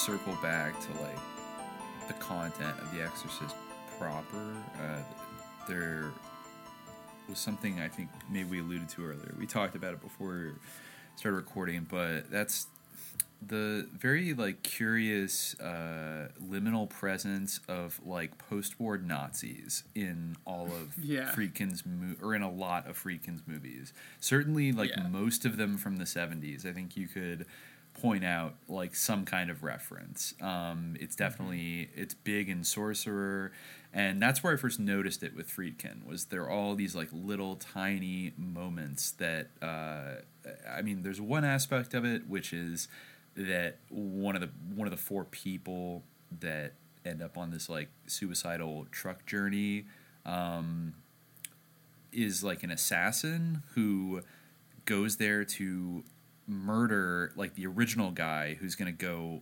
uh, on this you know journey with them who is like Yeah. a Nazi like an escape some kind of fugitive Nazi it's never really clear what but he's like a German guy and uh, there's like uh, the bartender at the bar in the town they're at is like a German and uh, and then there's you know this very prominent shot of like the logo of the oil company they work for which is a kind of um at first glance it looks kind of like an aztec kind of eagle like a but you notice it's like painted very vividly in black so it's a black eagle. And it's still kind of in the classic position that you would expect like a nazi eagle perhaps just like hiding behind some like local indigenous like folk art traditions but nonetheless it is like the nazi black eagle trust basically. Yeah. that was the thing that jumped out at me. Was like like no you know and um and you know i mean given the politics of like what we discussed before what was going on in south america at the time it's like a very weird astute thing to kind of like throw in there. But i guess what i didn't know um is that there's like some mentions of Nazis in The Exorcist, which I feel like is something that doesn't really get talked about a lot. It's something that gets kind of lost in the, in all the horror and the craziness with the demonic possession. That I think a lot of people Yeah. like forget this little plot point in the movie.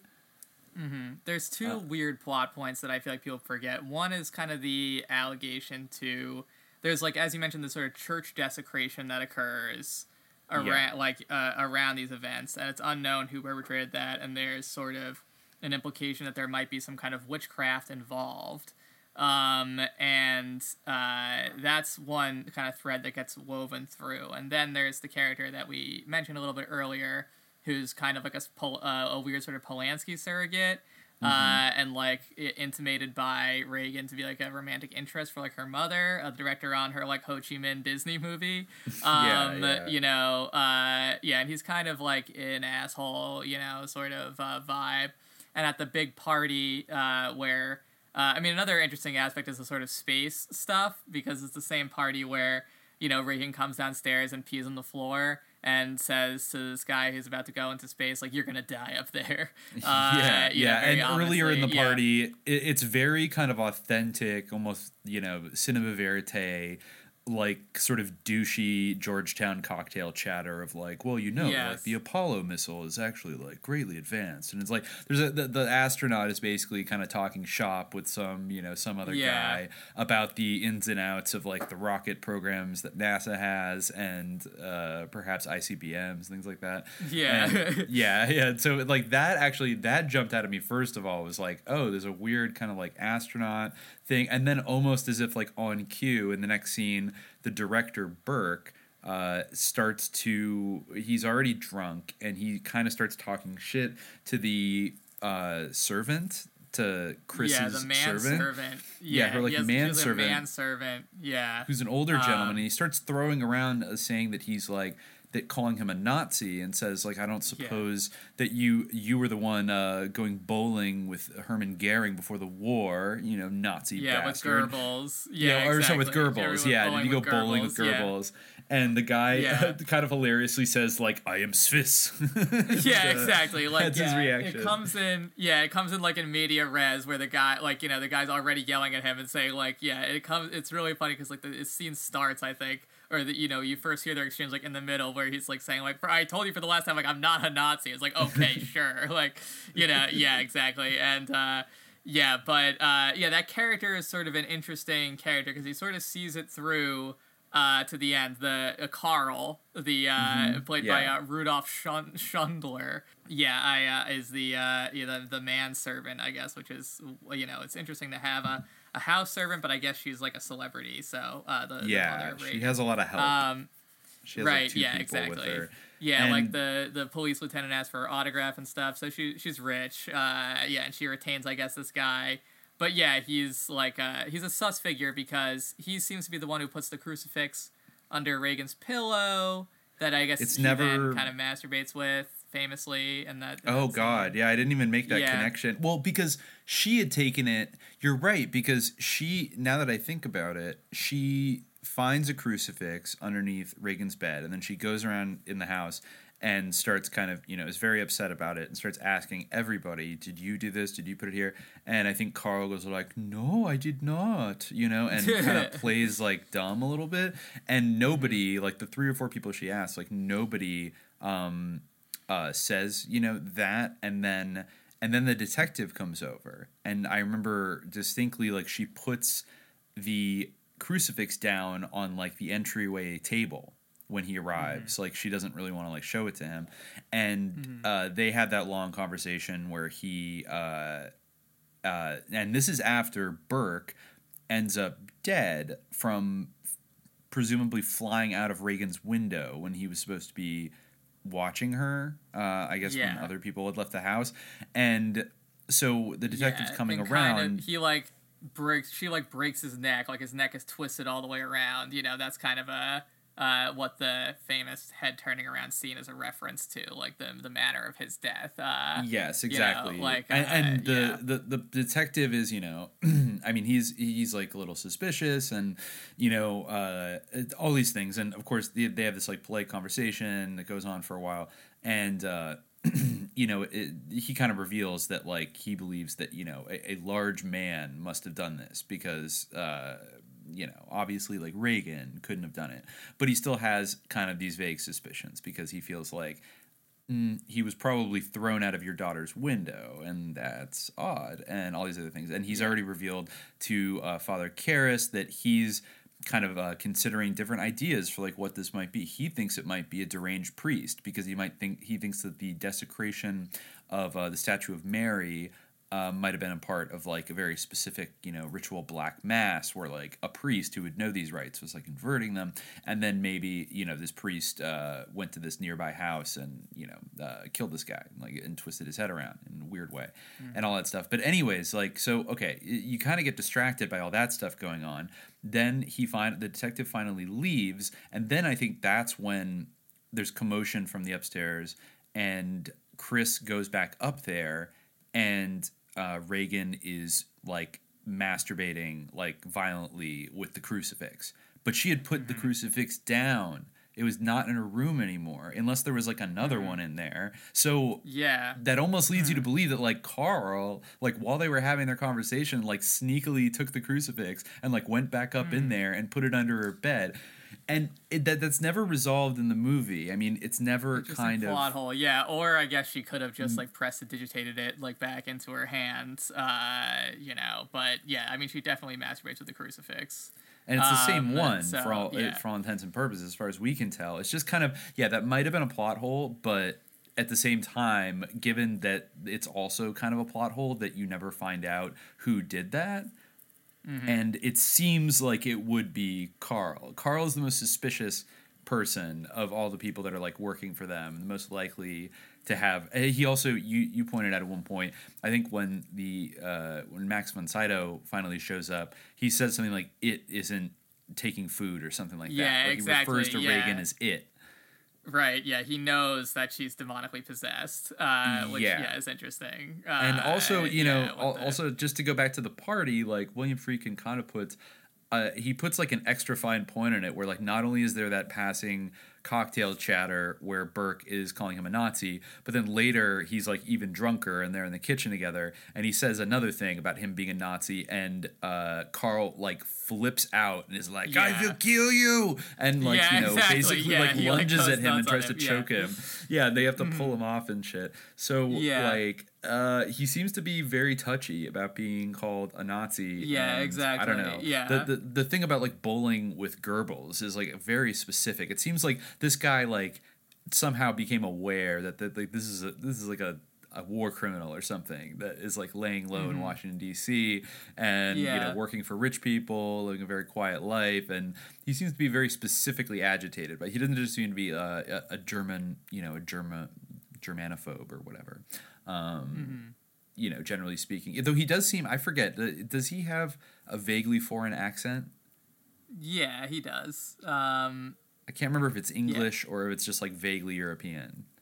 hmm Yeah, I'm. I don't quite remember, but. Uh, But either way, I think the idea that you know this is this young hotshot director making kind of like liberal uh, mid cult movies and has like the same haircut and style and kind of attitude as like a Roman Polanski in this movie that is about demonic like the devil possessing people and Yeah. then he shit talks a Nazi at a Washington cocktail party and then slowly after the devil kills him.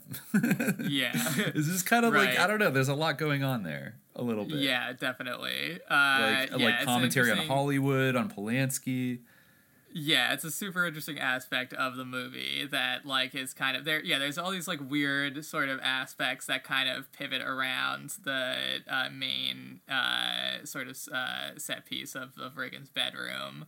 Um, that I feel like are you know uh, less remembered. Uh, it's weird because like those are almost like it's famously like a movie that has like subliminal images that like aren't really subliminal because everyone like sees them and knows of them. Uh, but uh, those are almost a subliminal aspect of the movies, like these weird like sort of plot holes that uh, Mhm. you don't like really quite remember, or these uh, sure. strange Though he- sort of he did- loose ends in the plot. Yeah. He did though Um, say in Leap of Faith that of course like the cutaway, the single frames of Captain Howdy, the demon that is possessing Regan. Yeah.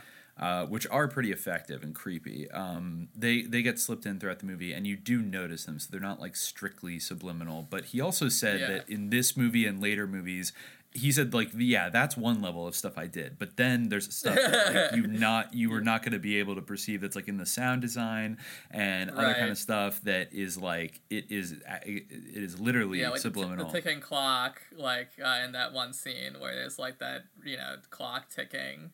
Um, uh, just you know, as uh, you know, Chris is like in the downstairs, and she just gets off the phone, and there's that sort of ticking grandfather clock in the background. Mhm. Uh, that yeah, you don't necessarily notice, right? Um, yeah. no, I don't think I did. Uh, um, Oh yeah. Um, and there was the clock that like- stopped in the beginning of it, right? And didn't he say that that was like a coincidence? Like it happened while they were shooting that scene where Mhm. he's with like the antiquities dealer, and the clock in the room stopped, and he decided to just use that. And there's like a big moment where Max von Sydow like just walks up to it and kind of clocks it and is disturbed. Um, and- Yeah. yeah. There's like all kinds of weird little uh, little things like that going on. Yeah, I guess one of the stories that I like came up on a bunch of the documentaries I watched was that Max von Sydow like had a big problem like saying, you know, the power of Christ compels you, like or g- delivering the line well because he Mhm. like didn't believe in God. Uh, and William Yeah. Friedkin was like, "But you played Jesus, uh, you know, like how?" And he's like, "Yeah, well, I played him as a normal man or something." It's like, well, uh, just play this as a normal man who believes in God or something. But uh, yeah, it took him a while. But of course, you know, it's now a famous performance, so uh, It is, obviously he eventually is. mastered it. But I guess it was a big stumbling block for him. Um, He got his but yeah, I guess a lot, you know. Yeah, well, now you know up. what? I, has any did you did you ever find anything about this movie in terms like analysis of it that suggests maybe that Carl was involved in the demonic possession of Regan? Uh, because Uh, he's I a didn't come Nazi across anything like that, no. Okay, I'm just thinking Uh, in terms of like if you were going to attempt to tie up some like some loose ends, that Mhm. it is still not. Uh, it is completely not fleshed out in the movie who desecrated the church, and it couldn't have been. It comes too early in the plot, I think, for it to have been Regan. I don't Mhm. think she's like really exhibiting extreme behavior like that yet, and I don't think the movie really wants to suggest that it was her.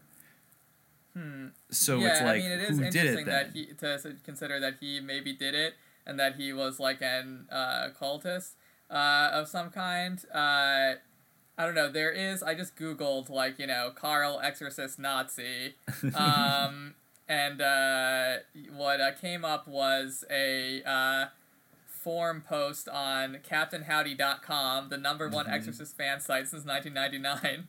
Wow. Uh, which is you know just was Carl a Nazi? Uh, The Mhm. replies are he was Swiss, but we know that Burke called him a cunting Hun and a butchering Nazi. He seemed to hate Carl, and no one could tell. Uh, one could tell it was extremely personal. Maybe Burke was Jewish.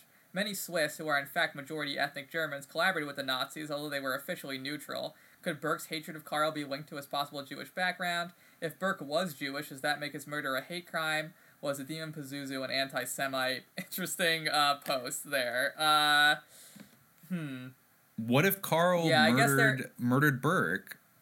Uh, yeah. It, I mean, it's definitely conceivable. Uh, I mean, it's it's also possible for sure. I mean, I guess he would be the main suspect if it weren't for the existence of Pazuzu. Um, but Unless he was also this- involved, because how? I mean, okay, she talked in the Ouija board to Captain Howdy. That's sort of suggested that, you know, that What is, is the significance of Captain Howdy, by the way? Like, he's a captain? Like, is he, like, Obersturmführer Howdy? exactly, Like, or is this you know like Doctor Green or something? Like this is his code MK Ultra code name because he seems to be he's the one that is around her. So if he were going to do anything bad, I mean, I think they even ask her under hypnosis at one point, is Captain Howdy the one that's possessing you? And she's like, I don't know. Yeah, exactly. Or something like gives very that. vague answers like, yeah, like, uh, you know, can I talk to one who's possessing you? And she's like, no. You know, yeah, like, uh, Yeah, yeah. Yeah. Mm, right.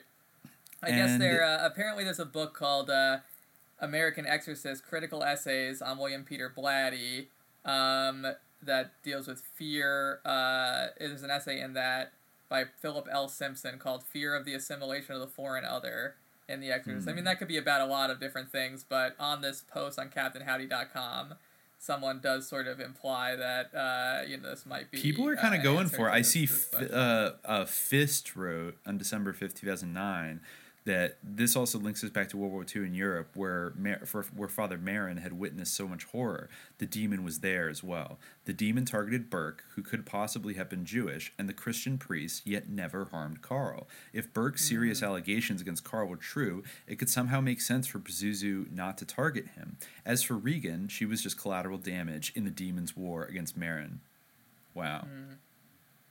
I mean, it's uh, you know, I mean, I think it's all liminal, so you can't really say. But the, the that that does always kind of like stick out, like Captain Howdy, like who, like that's just such a wacky kind of throwaway. I mean, maybe it's the ideas is supposed to sound fun and like cute, but it sounds like a scary like uh like a creepy adult in a van or something like i'm captain howdy like you know it sounds like a like a predatory like nickname you would give to sound not scary to like a 12 year old right Yeah. um, but yeah, it's true that the, the demon does not attack Carl at any point, even though he's the one putting the crucifix probably under Regan's pillow, even though he, he maybe even goes back and puts it back after, you know, Chris removes it.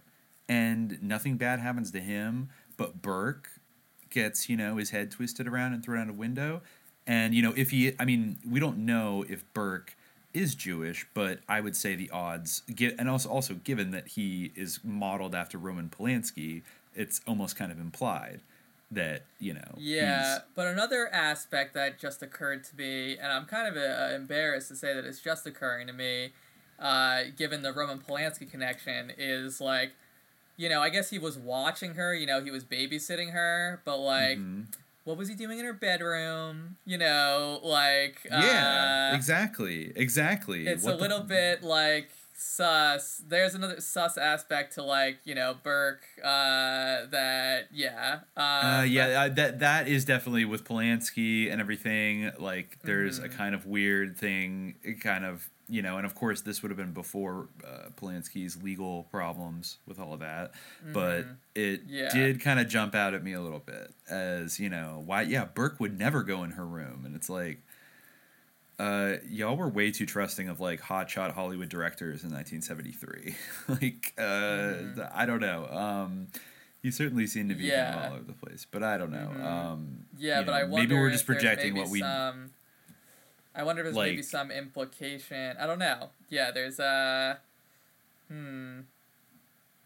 Yeah, there's. I don't know. There's a lot of different interpretations. Uh, that yeah, could- and, and I don't know if Friedkin because Friedkin kind of like popped off maybe right after. Well, I mean, Polanski was still in Hollywood in throughout most of the '70s. I don't know to what extent they knew each other or were friends or Mm-hmm. didn't like each other or anything like that. It does. I mean, it looks like he's poking a little fun. I don't know if it's in good nature or if he's like making Mm-hmm. a kind of douchey caricature because Burke, the character of Burke, is like a little bit douchey as far as you know a Hollywood director goes, right? Yeah, definitely. Though I mean, I, Uh, I, he I couldn't help but get on his side when, uh, especially if he's Polanski, he would be, you know, he'd be pretty pissed if he saw a Nazi, given his childhood. Yeah, I you guess. know what I mean? Yeah, that would make sense. Right. Mm-hmm. Really, any continental European would, you know, have not, uh, especially if they're Jewish, uh, would react pretty, uh, pretty, pretty bad to that. So Mm-hmm. I don't know, but it's an interesting. I don't know. I'm just looking at Carl Engstrom. You know, he's just sort of uh, floating around there, never getting attacked by the demon, putting crosses in there. Which I don't know. Does that just like piss off the demon more? Is that like a kind of sacrilege thing? Because I mean, you know, is it really helping if you're just slipping a cross in there? As opposed to doing a proper exorcism, Mm, Yeah. you know, or are you just making Well, I don't worse? know. Yeah, or was he just? I mean, like you know, crosses can be. I mean, the swastika is basically a cross. You know, like uh, just because like you're trying to protect yourself from like a demon using like your knowledge, you know, of like this thing doesn't necessarily mean that you're good. You know, uh, like if you're like an old Nazi like in retirement, like whether you know he might. Uh, you know, I mean, even in uh, sorcerer you know there is like you know in a lot of uh william friedkin's movies like uh you know uh yeah in, in sorcerer for instance or, or in to live and die in la there isn't really like a super great like heroic guy you know who's perfect. I mean father Karras is like kind of a good you know like a very up, uh, fairly upstanding protagonist type figure but uh in sorcerer you know they're all very seedy people. Um and like you know uh one person of course you know i feel like this is uh a theme that comes up like one of them is like a palestinian terrorist you know who's like friends with the nazi you know? Um but uh yeah so but like Yeah. uh they're all you know supposed to be kind of these these low lives and uh so i feel like and and even you know uh, the Nazi guy at one point is kind of positioned as being, uh, you know, potential member of this of this group, you know. So I feel like Mm-hmm. uh, maybe he could have like a, an ambiguous role, like despite you know the you know th- there's an ambiguity about whether it, it's true that he's a Nazi. So uh, you know maybe he's making some kind of point there uh, about the the you know the the ambiguity or the nature of questioning the whether or not something, people are yeah. Nazis. Yeah, I mean, hmm, it is Yeah, interesting. I mean, it's always hovering in the background, uh, even though he does sound kind of like fascinated by Hitler in a, in a very classic like baby. Mm-hmm. Yeah, he did. That was a funny, a re- very funny quote uh, from William Friedkin, where he went on a long. There's a movie called Friedkin Uncut, uh, which is uh, I think I've mentioned uh, earlier, and uh, he, uh, you know, the movie opens with this long, long monologue about him saying just the the two greatest people in history are Jesus and Hitler, you know, and he's like, uh, I don't, you know, uh, I don't admire Hitler at all but he was an example of extremes. In terms of the 20th century, he was evil incarnate, but I know a lot of things about Hitler that don't add up to that.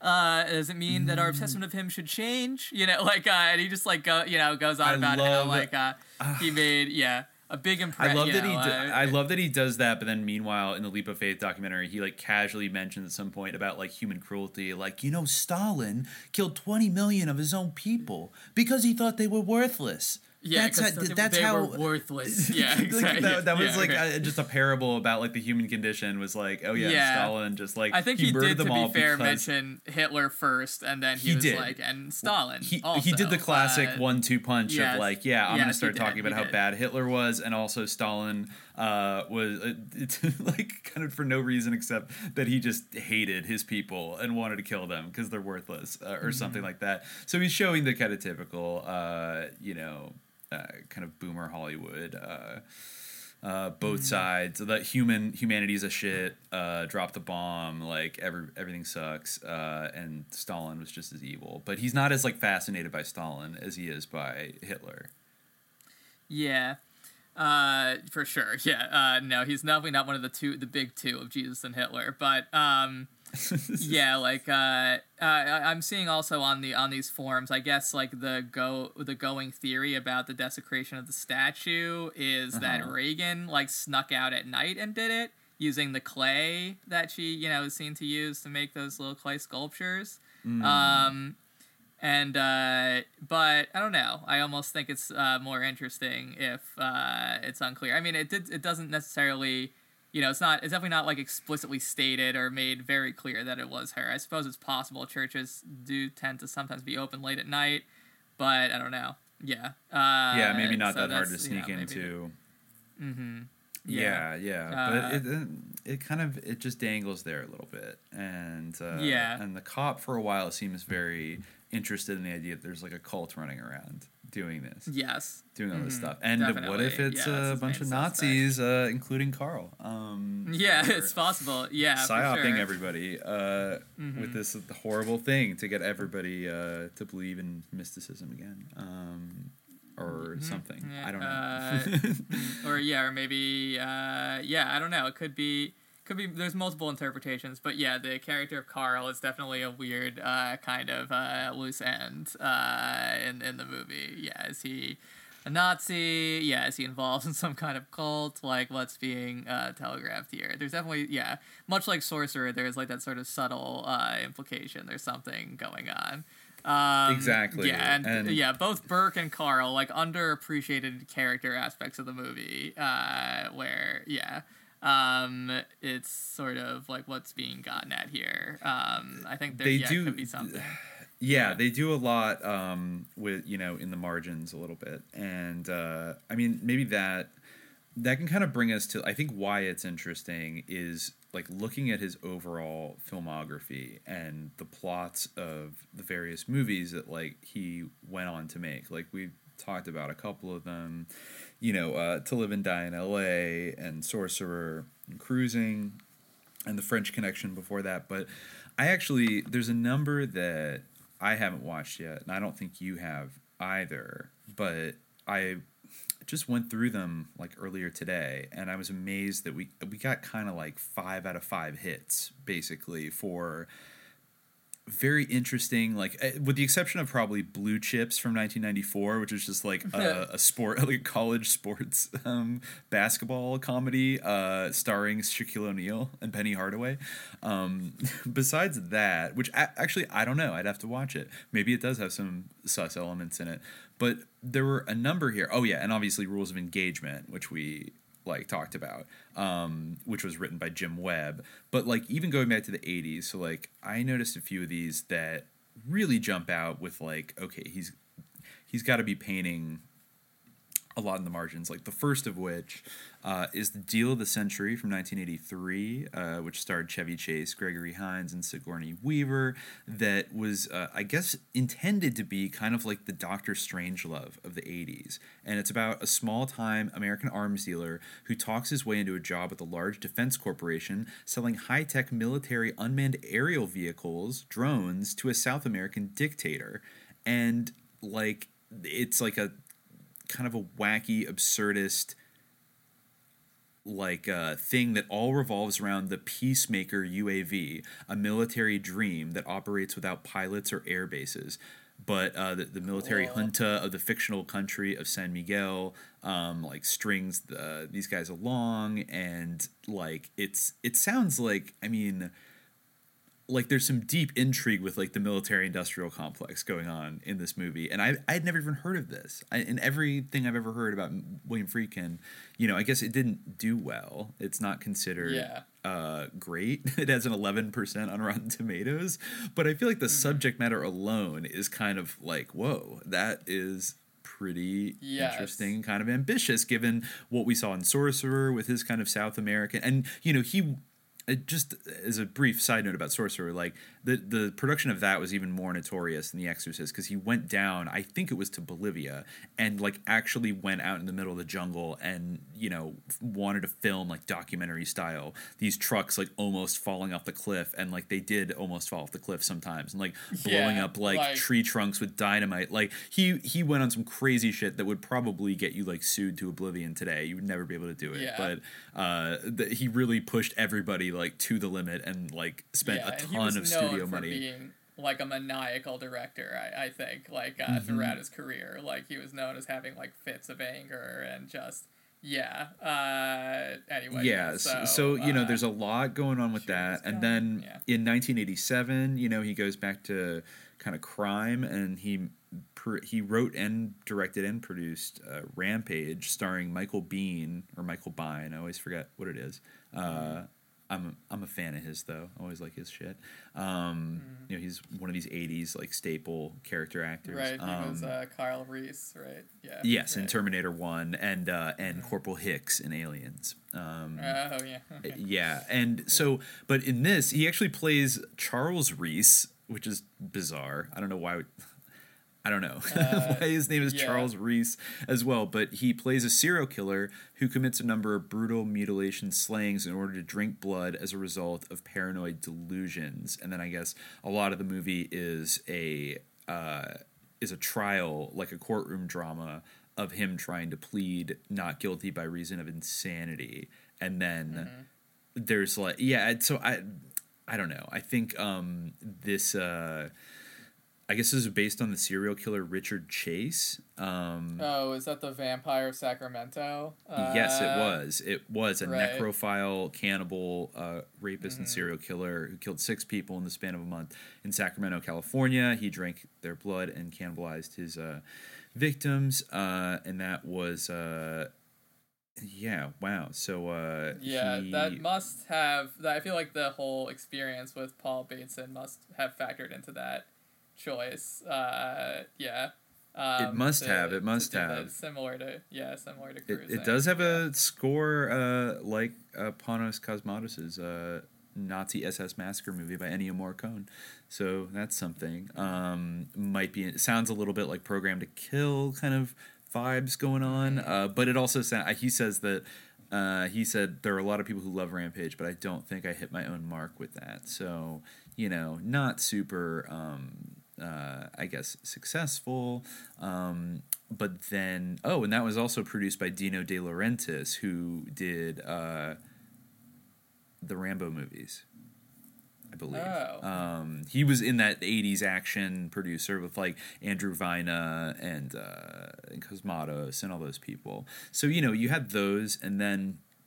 Um, then you had a more uh, kind of back to Exorcist. Uh, the the first horror movie he did since The Exorcist was The Guardian, um, where like a nanny is Oh, hired by yes, two parents. the Guardian, and she was like Yeah. a, a, a, a tree, a, a a dryad. hamadryad, a hamadryad. Yeah, yeah, yeah, Yeah, hamadryad, right? Yes.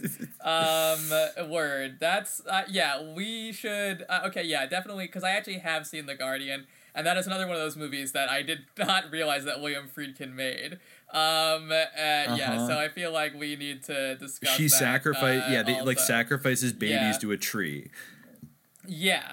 So it's like Uh, some there's some human sacrifice shit. There's uh, yeah, there's that's this- like one of those very, very weird like monster like selection for that movie. Like not one that you normally see of like a tree witch, like elemental being. Yeah, there is definitely like some some stuff there in the Guardian. Yeah, for sure. Um, yeah. So yeah, you know, uh, so so like that's you know where I'm we'd have to see it, but I have a feeling that you know there's some there's some weird definitely some things going parallel. I feel like we could definitely weave that through. Um, and uh, yeah, this yeah, I'm just reading on Wikipedia about the the movie now because uh, uh, when you said that, I reacted with surprise that that was that was William Friedkin movie, but I guess uh, originally it was a Sam Raimi project. Um, and it was supposed to be tongue in cheek, but then Friedkin came in and he was like, "No, this is going to be about uh, mythology and Lilith." Uh, you know, um, yeah, Yeah. Um, well, so you know, there's that, and then wow, there's some great stuff in here. Uh, after Volk suggested using elements from the M.R. James story, the ash tree in the script, Friedkin became fixated on incorporating a tree into the backstory. Volk reportedly suffered a nervous breakdown in the production, leaving Friedkin to finish the script's loose ends after filming had already begun. I, uh, yeah, this is great. Pages were flying at us, and then suddenly this weird kind of tr- uh, idea of this weird kind of tree came about and suddenly my character was not just a nanny, but she was a, a, a tree. Um, yeah, that's great. Uh, we're definitely like you know we're gonna have to do some more Friedkin episodes, and I think that we need to go uh, do a deeper dive into the Guardian. Um, I think these these yeah. B sides sound very promising in terms yeah, of their and they subject all illuminate. matter. I mean, just Sorcerer itself, like you know, is a, a fairly like little known movie. Like until you recommended Sorcerer to me, like I had not seen it or mm-hmm. come across it or like had anyone else recommend it to me. Um, and, I mean, it's an amazing movie. It's probably better than The Exorcist. Well, you know, they're both different types of films, but they really interact in an interesting way. And even though like people were like outraged that there was no sorcerer in it and it wasn't like you know a more proper Exorcist sequel, in a way, like it is like it does have a sort of sense of successorship in terms of the the ideas. Uh, yeah, you definitely I can mean, see some of the same stuff in in the Guardian. Now that I reflect upon it again, something I haven't seen in many years. But yeah, um, I mean Pazuzu yeah. literally makes like several cameos in Sorcerer. What more do you want? Yeah, there is like a weird uh, or Aztec, a similar. Like he, yeah, he yeah exactly like a sort of Aztec gargoyle that he zooms in on. Uh, on the yeah, highway. Exactly. Right. Yeah. Yeah. yeah, yeah. And Um, yeah, so I, I think that uh no, and I think actually Sorcerer made me appreciate The Exorcist more.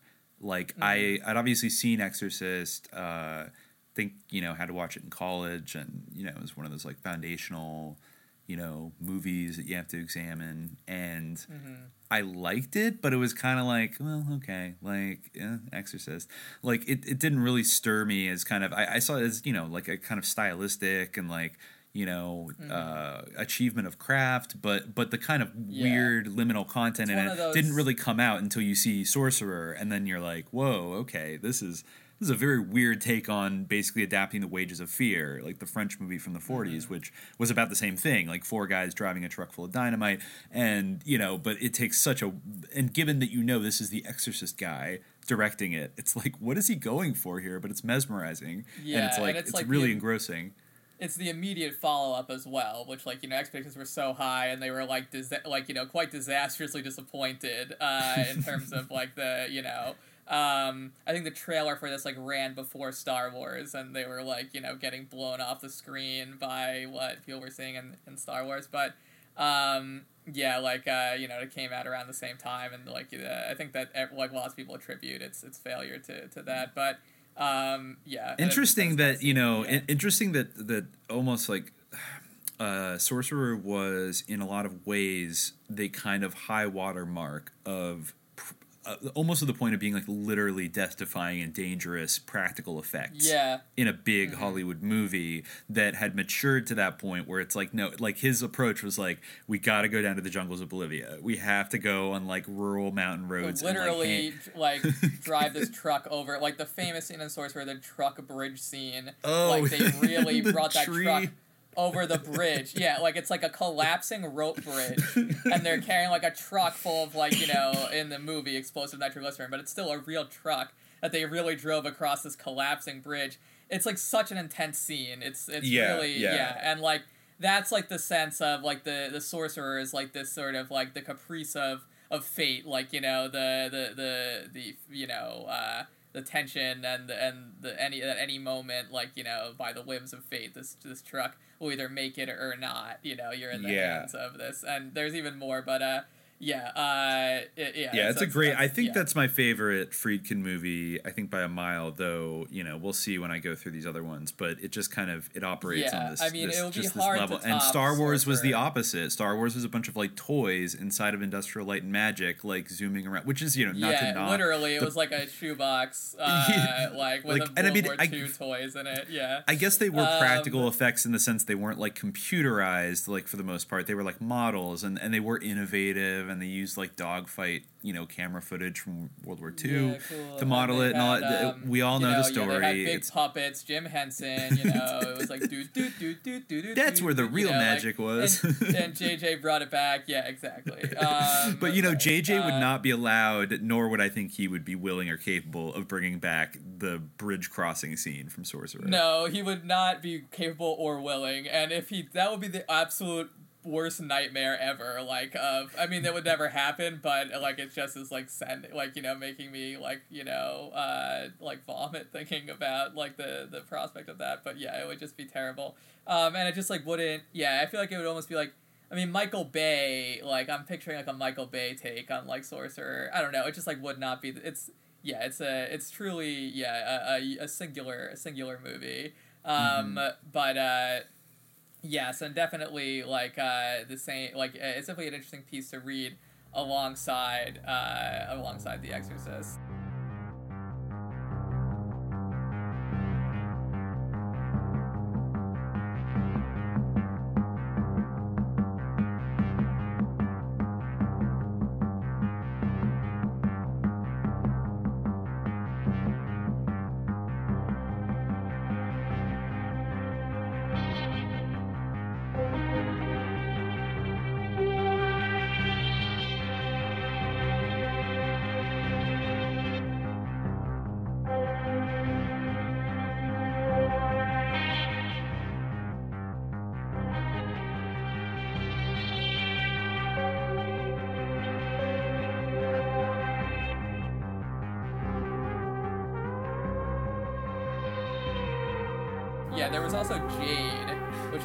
Want to talk about Jade briefly. Uh, Yeah, I remember William Friedkin saying that like he was just shocked that people didn't like Jade because he really thought he hit the mark with that one. Uh, I haven't actually seen it, but you know, in you know, reading or, or in viewing some Friedkin I- interviews, uh, Yeah. he, he mentioned it. Yeah, I haven't Uh, either, but just in reading the basic synopsis, I had actually never heard of this movie at all. But then in just reading the synopsis of it, I thought, you know, this is this is like primo subliminal jihad kind of content that they were working with this story uh, because it is about it's a kind of um police sort of well it's more like a political erotic conspiracy thriller starring David Caruso and uh, he plays uh, a San Francisco assistant district attorney, David Corelli, who's called to the murder scene of prominent businessman Kyle Medford, found bludgeoned to death in his home by an antique hatchet. Police detectives find photographs in Medford's safe of Governor Lou Edwards having sex with a prostitute. During questioning, uh, the, the prostitute reveals that other women and she were paid by Medford to have sex with wealthy men at his beach house in Pacifica. She also informs them that the most desired prostitute among the clients was a woman known only as Jade. And, um, you know, I won't read the entire thing, but what I did find immediately jumping out is that the, I guess maybe the main antagonist, uh, Jade, in the movie, who is running with like these powerful people um and is like a famous like clinical psychologist in San Francisco. Her name is Katrina Gavin and she's married to Corelli's best friend, defense attorney Matt Gavin. No. And No. uh, I guess you know there's like there's drugs, there's alcohol, sex toys, hidden video cameras, blackmail operations, and you know murder plots, and it's all around like the high society of San Francisco. And the antagonist's last name are Gavin, which I mean, okay, Gavin Newsom was a young guy in 1995, though he was like third generation political royalty. I'm not saying that anybody was predicting the future by naming them Gavin, but it does it is kind of funny. And the film's tagline is "Some fantasies go too far." But basically, this sounds like San Francisco elites are running like an Epstein kind of, you know, at least a kind of escort blackmail operation thing that escalates into like murder and depravity and all this other stuff. So, you know, this came out before Eyes Wide Shut, 1995, and I don't know, uh, you know, God, it had a $50 million budget. Can you believe that? wow. like an adult like erotic thriller by uh, William Friedkin. Um, and th- it actually was from a script by Joe Eszterhas, who for a while was the highest earning screenwriter in Hollywood, probably of all time. if we're being honest. Hmm. I mean, everything from like Die Hard to uh, well later on, The Last Boy Scout, what Lethal Weapon, that was kind of his big come up. And uh, I think by the mid '90s though, he started to get kind of you know he made Showgirls, which actually won the Razzie for 1995. So he was competing against himself for the two worst screenplay awards for this movie Jade and Showgirls, and Showgirls won. Uh, but freaking Um, Freakin' wait, did say it contained. who made Showed Girls? Uh, Uh, like, Joe uh, Eszterhas, uh, and I believe that was Paul Verhoeven directed it. Hmm, I see. Another another interesting Uh, director uh, overall, Wow. but uh, uh, hmm, yeah, uh, yeah, Joe Eszterhas. Uh, wow, that's yeah, quite a bad year. Uh, for yeah, I guess uh, Caruso. Uh, also like uh was uh had a banner year at the Razzies. Um, that year. Um, I guess he uh, did. And yeah, David Caruso, who was starring in the movie. there's an uh, unrated director's. Corelli.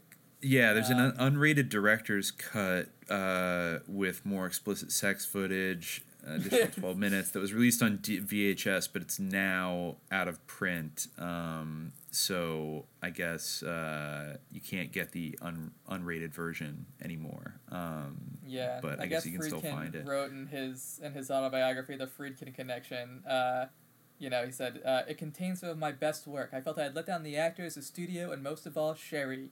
Uh, that was his wife at the time, uh, Paramount executive. Uh, Mm, nice. I, I went into a deep funk. Was it the Exorcist curse, as many have suggested, a poor choice of material, or simply that whatever talent I had was ephemeral?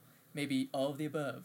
Uh, so, yeah, Hmm. he, he blamed the Exorcist curse for the poor performance of Jade. Uh, but I'm interested to actually see it. Uh, Yeah, 'cause it's you know, stabbing at it'll be a hidden something. Yeah. Kind of maybe it's like Um, Cobra, where it's like clumsily stabbing at something. Uh, yeah, that is kind uh, of real. The review uh, of uh, yeah, the uh, the Rotten Tomatoes consensus review is, is pretty brutal and a sensible erotic thriller that's neither erotic nor thrilling. Uh, Um, okay, yeah, one of the so- unfortunate low points for an aggressively sexual mid '90s cinema. Okay, um, apparently Asian art like Jade is a main theme in the movie, uh, which I guess William Friedkin collects like uh, different like art uh, from from around the world. Like he has an African art collection.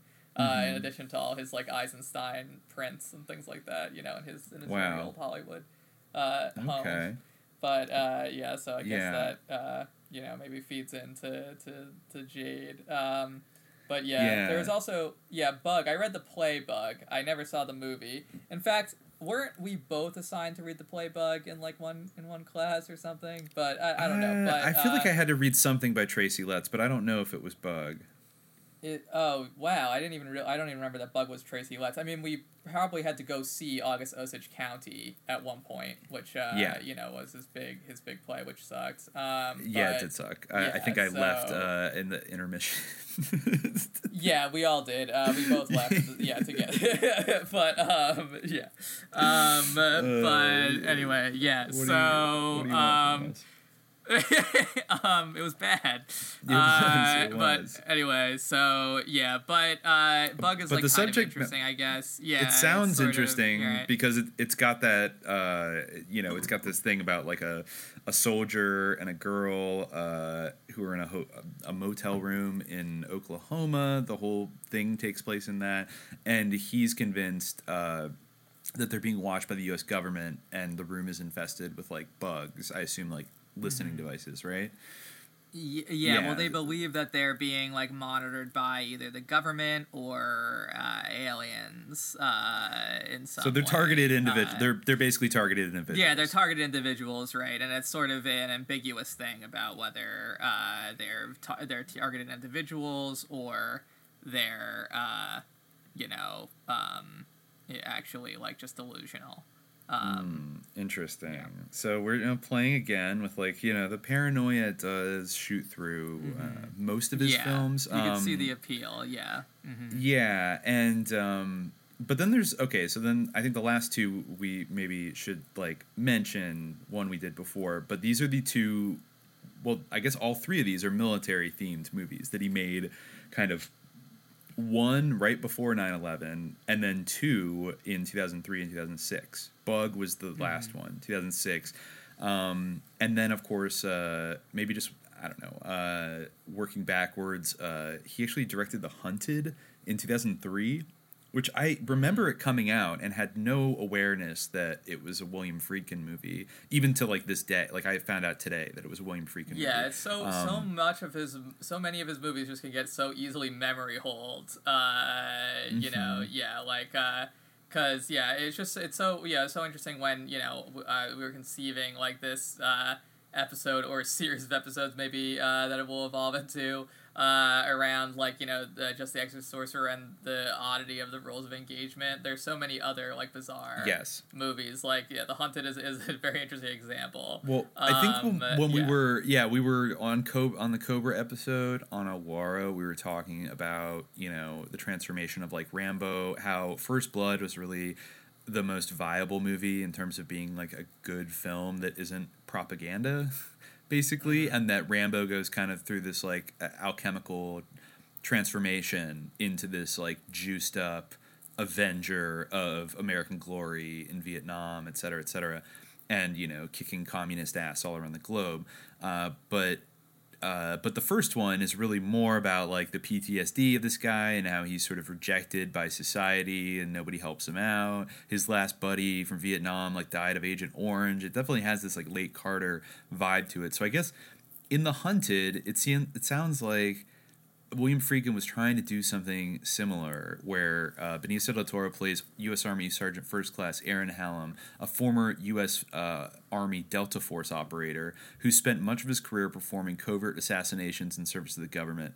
These missions leave the sensitive and intelligent Hallam conflicted, and it is implied that he was either set up or that the government became dissatisfied with the results of his more recent assignments uh, that result in his current predicament and I guess he's in the wilderness of like Silver Falls State Park in Oregon. He encounters two deer hunters that have like expensive scoped rifles. For some reason, he tells them that because of the sophisticated scopes, they are not quote true hunters. They pursue him through the woods, but are no match for his skill and use of traps. He eventually kills the pair with his knife. So he's like Rambo, but immediately just starts like murdering people for psychotic reasons. and then, uh, and then Tommy Lee Jones is his basically like his combat like you know wilderness survival instructor kind of like his colonel Trautman who gets like brought in to basically like help catch him and like bring him in. And i guess like the backstory is that hallam uh, has gone renegade after suffering severe battle stress from his time in the Kosovo War. So he was probably doing some real shady shit. He was probably like fighting with like alongside Al Qaeda and stuff, uh, you know. And uh, Yeah, uh-huh. I guess you know then it just kind of I think it sort of dissolves into like a kind of dumb like action pursuit thriller. Uh, but I think there might be some conspiracy. Um, uh, kind of things around like you know the classified ops that he was involved in, and uh, and yeah, I guess like I I never actually like saw it, but like the FBI is involved, like JSOC. It's probably might be one of the first mentions in a movie of like the Joint Special Operations Command specifically Mhm. that became you know the real like tip of the spear in the war on terror but anyways i mean this came out like the year that god this came out the month that we invaded iraq Yeah. so like weird vibes Like, yeah, the whole uh, device of like, oh, they're they're not true hunters, uh, so therefore, like, they must die. Uh, although again I guess, sounds like, very programmed yeah. to kill it sounds very Yeah, like yeah. mk ultra Um, yes. Uh, uh, yes, it's uh, it's definitely like a, an interesting sort of take on Rambo. Not as interesting as uh, the idea that we already have copywritten with the Writers Guild of America about Rambo uh, and Bigfoot, or Bigfoot as Rambo, or something. yes exactly Um, exactly But you know, uh, close. Um, yeah. So there's definitely like a, a lot. Yeah. Oh, and the the one uh, before that, as we did mention, was is Rules of Engagement, which is uh, based on a story by by Jim Webb, which is itself seems kind of based on Jim Webb's own life, but kind of like you know obviously uh, extrapolated into a, a fantasy. Um, but it does have. Uh, well, you know, to just to summarize, the the movie stars uh, Samuel L. Jackson as this guy. I think Colonel Trilling. I want to say. Uh, like uh, let me just uh, confirm that that's uh, correct because I, I didn't rewatch it uh, prior uh, to this episode. It's it's quite a, a bad no. It's Terry Childers, so I guess that's where I, I conflated those two names. But anyway, yeah.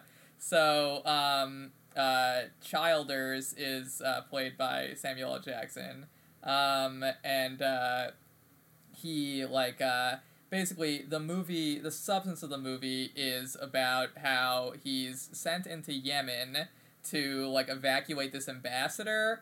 Um, Mm-hmm. but uh, from like a protest, an anti-American protest is happening at, at the embassy. Very much like Benghazi. Yes, Uh, you know, like uh, it's a very much Benghazi situation.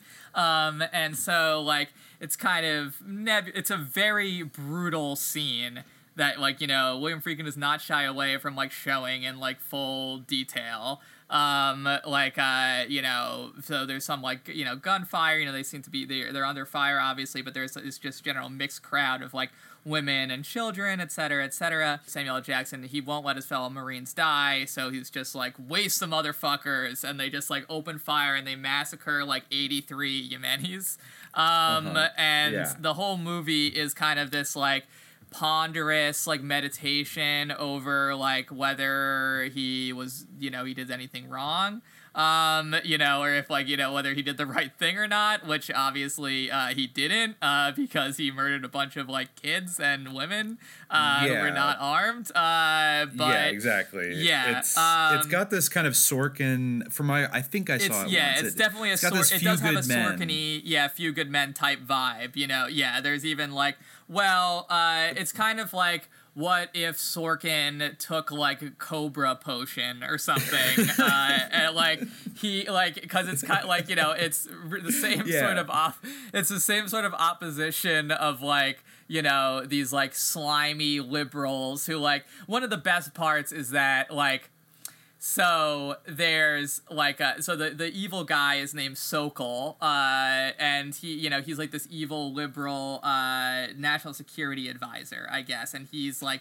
you got to court martial this guy to appease the Arab world, you know, like we Mm. have to persecute him for a war crime. I'm a liberal, you know, like uh, like Just the like kind of Monty, loser right? who is trying to oppress the troops. Yeah, exactly. Just like Monty, aka Scorpio, um, who like you know has to indict this guy. He is so slimy that it doesn't make any sense. But you know, uh, he actually there's a tape proving that there's even this really ridiculous scene where uh, the the the, uh, the the attorney um, who's uh, defending him, uh, who I I guess is his former comrade, as I recall. Yeah, um, he was wounded, and yeah, this is one of the the the Ji- most Jim Webby parts because there's a prologue uh, to the movie. Uh, before any of the you know the, the main plot takes place, it sort of gives you a sense of uh, Samuel Jackson or Childer's character and his relationship with the guy who becomes his defense attorney, where they're in Vietnam, and you know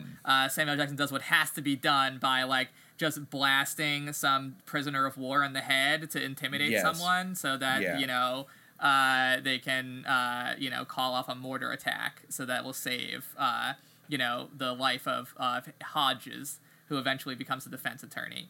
And so that guy becomes a defense attorney, and at one point he, I think, goes on a fact finding mission to Yemen, you know, uh, and he is sort of interviewing people, and, you know, everyone's like, yeah, they find the unarmed crowd, and he sees this girl, you know, on crutches, like this sad little cute girl, like, you know, who who's injured.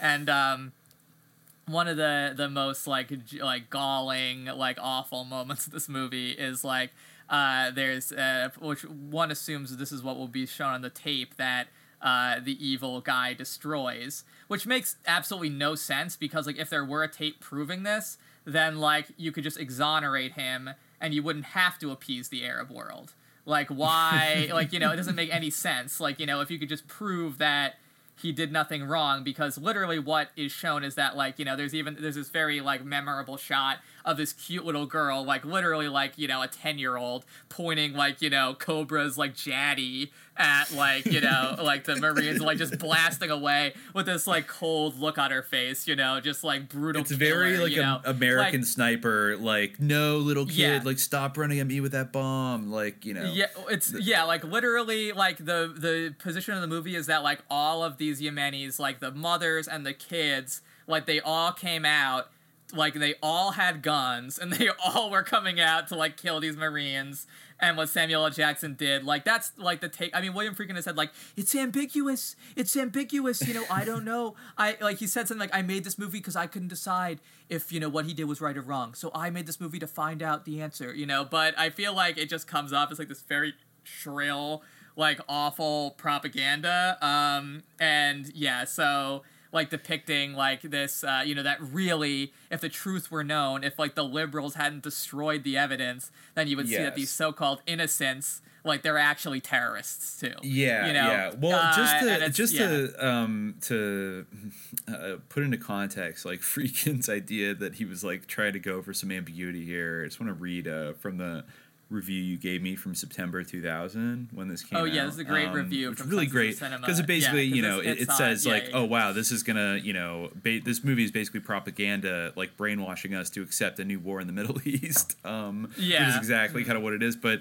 yeah, in terms of um, you know, the moral gray areas of this character, I guess um, he writes that like Childers, Samuel L. Jackson's execution of a Vietnamese soldier during the opening sequence of the film is seen as an acceptable method of getting what he wants. Indeed, the surviving Vietnamese soldier that had witnessed the incident later concedes that Childers acted properly, and in the most risible scene of the film, and there are many, the surviving soldier actually salutes the very man who executed his Yeah. colleague. This act of admiration and honor suggests, in fact, that although America may have lost the battle in Vietnam, they actually won the moral war, that their tactics and their attitude to combat is ultimately worthy of respect and even praise from the enemy. If you buy if you can buy hmm. this propaganda, the shocking political and moral heart of sequence after sequence and rules of engagement, then I guess you can believe anything. So, yeah, I mean, the I I don't remember that scene from it, but I kind of want to go back and rewatch it now. But the idea that like a like a Viet Cong soldier, a North Vietnamese soldier, like flies to America to testify about the guy Yeah. that shot his like comrade in the head next to him. Uh, right, is actually yeah. like a like, great man. the same thing. Yeah, exactly. I would have done the same thing. Like, uh, Yeah. okay, yeah, that, I think definitely Uh, is Jim Webb uh, writing from experience. Um, also, you know what else is like maybe one of the more dis- even more disturbing things than like William Friedkin directing this is the screenplay was written by Stephen Gaghan, Hmm. like who wrote Uh, Traffic and uh, Syriana, and then kind of got it seemed for reasons that are somewhat uh, vague got kind of blackballed from Hollywood and now was let back to like make the Doolittle movie. Uh, to write the Doolittle movie, but. Oh, like, awesome. yeah, like no, it's it seemed like a Uh, slap in the face, kind of like this is all you get now. You don't get to make any savvy about- yeah, talk about the geopolitical thrillers anymore. engagement. Yeah, uh, but it's wow. weird that on the front end that he got. You would have think somebody, given the sensibility of his two other scripts that he wrote in the 2000s, that this like would would have been completely revolting for him to like adapt Jim Webb's like psychotic story about doing war Mm-hmm. crimes uh, and how like awesome it was. Maybe it was his experience in this movie that like made him sussed out. I don't know.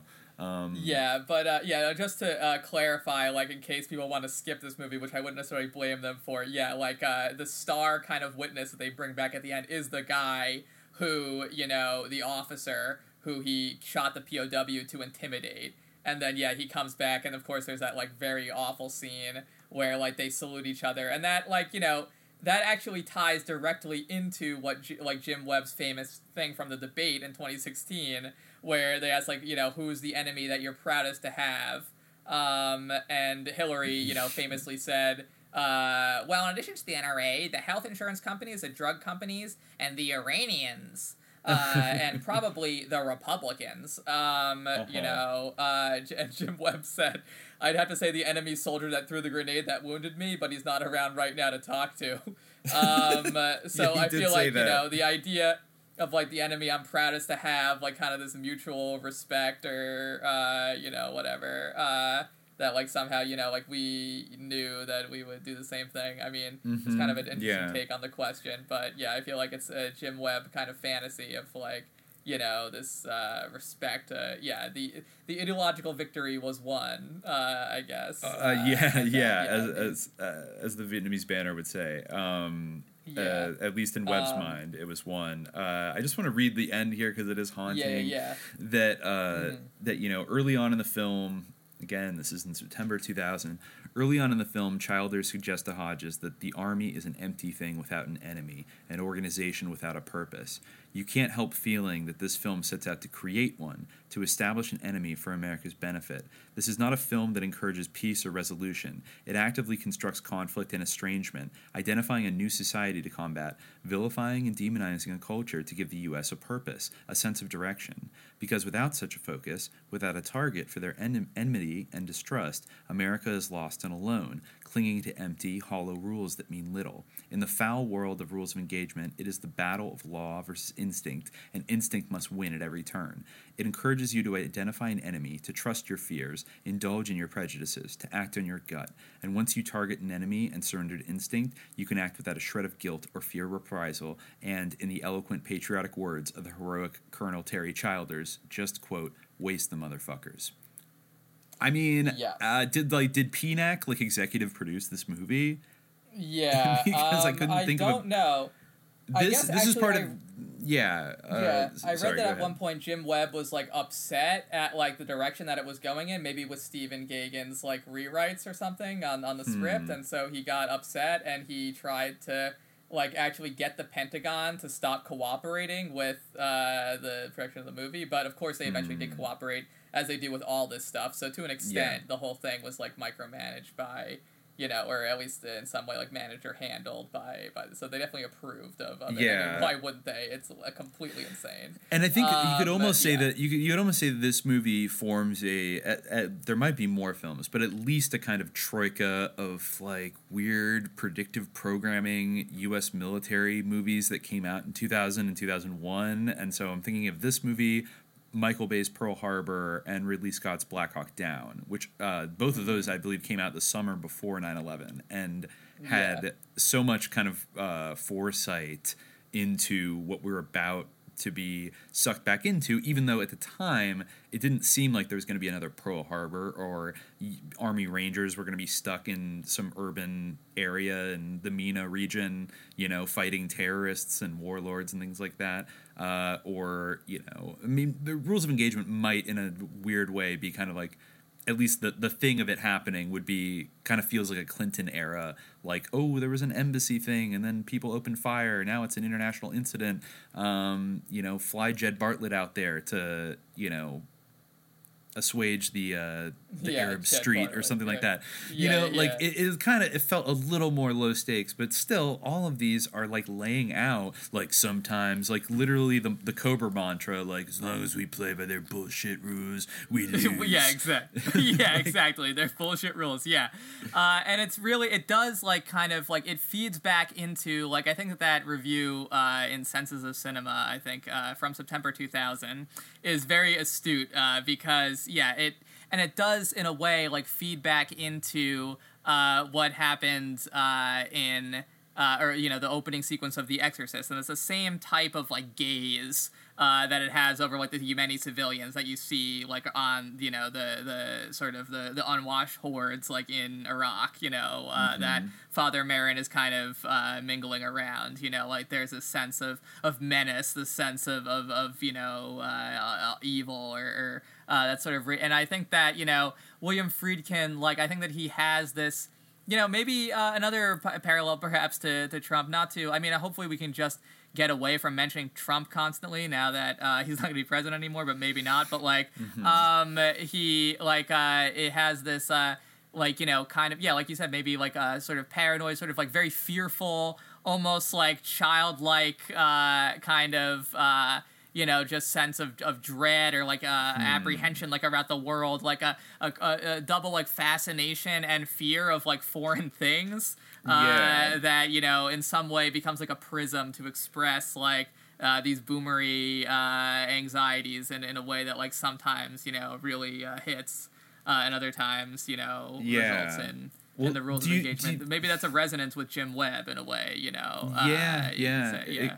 it could be, or resonance with other like boomer artists who um, really spun a lot of, I guess, like you know, memorable content. At, you could say at the very least, uh, from their kind of formative childhood experiences, or the things that they, whether it's like Flash Gordon or watching Citizen Kane for Friedkin, Mhm. or other things Yeah. like that. Uh, but it almost felt like maybe that most of them kind of got stuck in that adolescent mentality to some degree which in, in some ways was like more mature back then because like people still kind of Mhm. like grew up faster. So you know being stuck at like 30 is not necessarily uh, completely infantile whereas like today just like love marvel movies or whatever.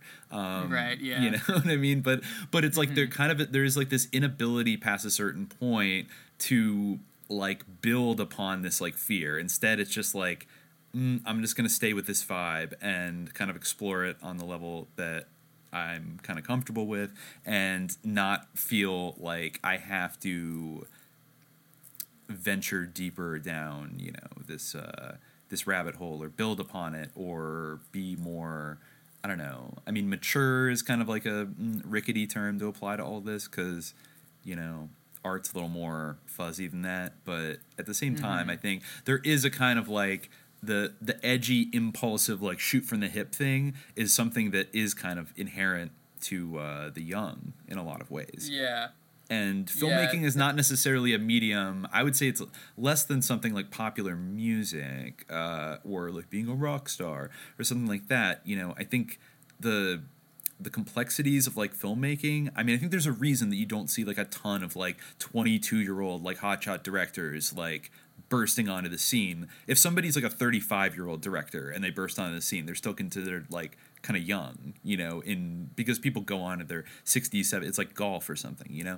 Like you could direct into your 70s or 80s and uh, well people seem to usually have kind of like a peak period where they make their best work and then you know mileage varies beyond that. Like people are still you know some filmmakers have gone into interesting phases like later in life and i guess now we're going to be like i guess we are seeing that with things like the irishman or you know other maybe william friedkin will make another movie but maybe uh there's an inability to I don't know. It's even people that are older than boomers. I don't think it's just about boomers, but, but about this kind of epoch in our culture and that era of the film industry. Like you're like Francis Ford Coppola seemed to just kind of like give. He still makes like weird experimental movies every now and then that like never get seen anywhere. Uh, but it's like, damn, like dude, you were like you were an extremely big deal. Uh, or other people just fell by the wayside, where was like Hal Ashby or Michael Cimino that kind of just like never climb back on the horse again and then you had people like Friedkin who muddled through making kind of like weird kind of elevated genre movies that like sometimes worked and then sometimes like rules of engagement were like kind of very cringe and strange Yeah. in a lot of ways Mhm. uh, and now maybe it's irrelevant because they're not only these people that have established big names are going to be able to make anything remotely kind of like original or quirky now because everyone else is on this like ladder to just like do a franchise movie and like plug into something that already exists and just do like their take of like Deadpool or you know Yeah. their take of like Guardians or you know Yeah, uh, Guardians, like yes, yeah or- like yeah. the new Baby Yoda Um, spinoff like uh, anything like that and there's not as much room to I don't think Disney would allow like a young Friedkin with like a property like you know Star Wars to like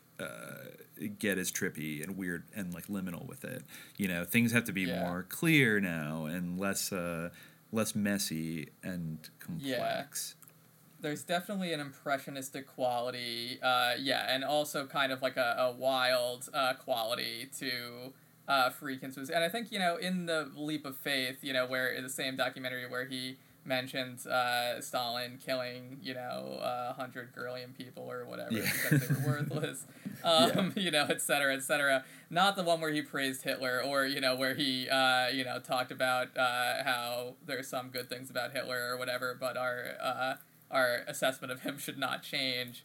Uh, he uh, said, you know, that one of the things that interests him the most is the way that dreams uh, can kind of connect people across like vast distances, or that the way that like one something that happens in one place, like you know maybe uh, for instance like uh, what happens to Father Merrin in Iraq, and then what happens uh, in in Washington, like the the way that these things can be. Uh, kind of connected and the way that you know and he related that to even his artistic process where he said that uh, he feels that there's some other force that, that guides him in a way to, to do these things um, Mm-hmm. and uh, you know that uh, he doesn't necessarily make these conscious decisions when he's making decisions like uh, you know I think uh, I forget which one of his movies he did this in I, I'm pretty sure it's not The Exorcist but uh, it starts off black and white and then it kind of uh, fades into color um, Mm, I and forget. uh, yeah I, I forget which one uh, that is but you know he mentioned doing that and he uh, said you know he didn't make even like a conscious decision to do that it was just something that you know, sort of uh, he did. Yes, it's kind of shoot from the hip thing where it's almost like a maybe it's like a kind of channeling uh, in a way, and uh, that can open you. You know, you open yourself up to uh, different uh, impulses that can go in, in all sorts of directions, but definitely can be Mhm. uh, revealing. Like, uh, yeah, it actually kind of uh, what you were saying earlier about uh, the movie, another movie that I hadn't seen, uh, Deal of the Century. Uh, Yeah. You know, involving like uh, this sort of uh, UAV, like a drone, basically. That's that so uh, ahead of the curve, man. Um, Like, yeah. What the hell? Yeah, it reminded me of you know, in this sort of idea of connection across distances. It reminded me of this connection with of Pazuzu with the wind, uh, and uh, you know the the you know the, the traveling on the wind and the, the wind as a, as a conveyance of of magical power and uh, you know whether or good or ill. And uh, there's a very interesting uh, essay um, that was printed in a book um, called. Uh, Sources of Evil. Uh, that was the title. The subtitle was something, you know, that actually explains what the book is about, which is uh, like Mesopotamian exorcistic lore. Um, but uh, the essay is called Highway to Hell uh, The Winds as Cosmic Conveyors and Mesopotamian Incantation Texts. Uh, it's by Enrique Jimenez. And uh, he talks about this. Um, uh, this sort of uh, you know uh, aspect of the wind, um, and he points out how this is something that has you know uh, exists in, in uh, you know more uh, recent traditions as well. Like uh, you know he mentions a hadith, but uh, you know kind of reminds me. Uh, he talks a lot about the whole idea of uh, untying knots as sort of uh, spells being kind of knots, um, Hmm. which is an idea that occurs in the in the Quran and in Surah Al Falaq. Uh, you know, the it talks about uh, it, invokes kind of Allah's protection against the, the evil of, of those who, who blow on knots. Uh, you know, which is kind of Hmm. Often taken to be witches, but you know could also be uh, different uh, forces. But uh, yeah, there's another uh, very like you know just uh, on on the sort of ritual component uh, and the aspect of Pazuzu. There's another essay I, I remember from from that collection. Unfortunately, I don't have a copy with me, but I recall that the last one. I'll see if I can find a, a quote if I took one down. Yeah. Um, it's uh, the Göttertypentext uh, as humanistic Mappa Mundi, uh, which is by Frans Wiggermann. Um, and uh, the Gr- Gr- uh, type in text, I guess, is a uh, um, you know uh, Mesopotamian or Babylonian uh, text, uh, you know, uh, ma- Mhm. magical or, or metaphysical text. Uh, just to clarify what it is, it's a, an Assyrian copy of a Babylonian original recovered from Assur. Uh, similar texts are known from Nineveh. This is actually very relevant because it's uh, you know what uh, it's often thought to be as a um, like descriptions or prescriptions for sculptors uh, to provide the knowledge required to create uh, the correct appearance of, of a divinity, you know, statue. Because of course it's very important. Like I said, you know, these actually are the deities in a way. So to create the correct Mhm. appearance is very important. So they're guides in that sense. Uh, this is this essay has an interesting take on it because it invokes kind of the the quality of, of the stage or the theatrical or maybe even the filmic in a way, uh, especially like in the sense of imagination. So I'm gonna read from a review of uh, this collection, Sources of Evil: Studies in Mesopotamian Exorcistic Lore, uh, because I don't have the actual book, but I would recommend the book because it's an interesting essay collection. But uh, so. Um, so, in particular, uh, Wiggermann argues that we should view the text as presenting the deities and their descriptions in three dimensional space. And this is a quote from Wiggermann The space that accompanied this web of supernatural creatures can be viewed as a temple, and ultimately as a model of the symbolic space in which the beings in question acted out their various symbolic roles, a microcosm. To demonstrate, he provides two diagrams of the temple and the placement of the images within it that demonstrate how the reader might use the Göttertypentext as a guidebook. In essence, the text invites the reader to visualize entering the temple and to identify with the only other human in the tableau, the baby on Saucer's lap, and to see its and your life lined out in front of you birth, work, a measure of divine support, inescapable death, and an eternity in the netherworld. he also isolates two iconographic themes the protection of exits and entrances by guardian figures, an audience involving a host, two guests, a master of ceremonies, and a banquet. Together, the players and themes define the nature of the stage as a microcosm, and the ultimate subject as a humanistic mappa mundi.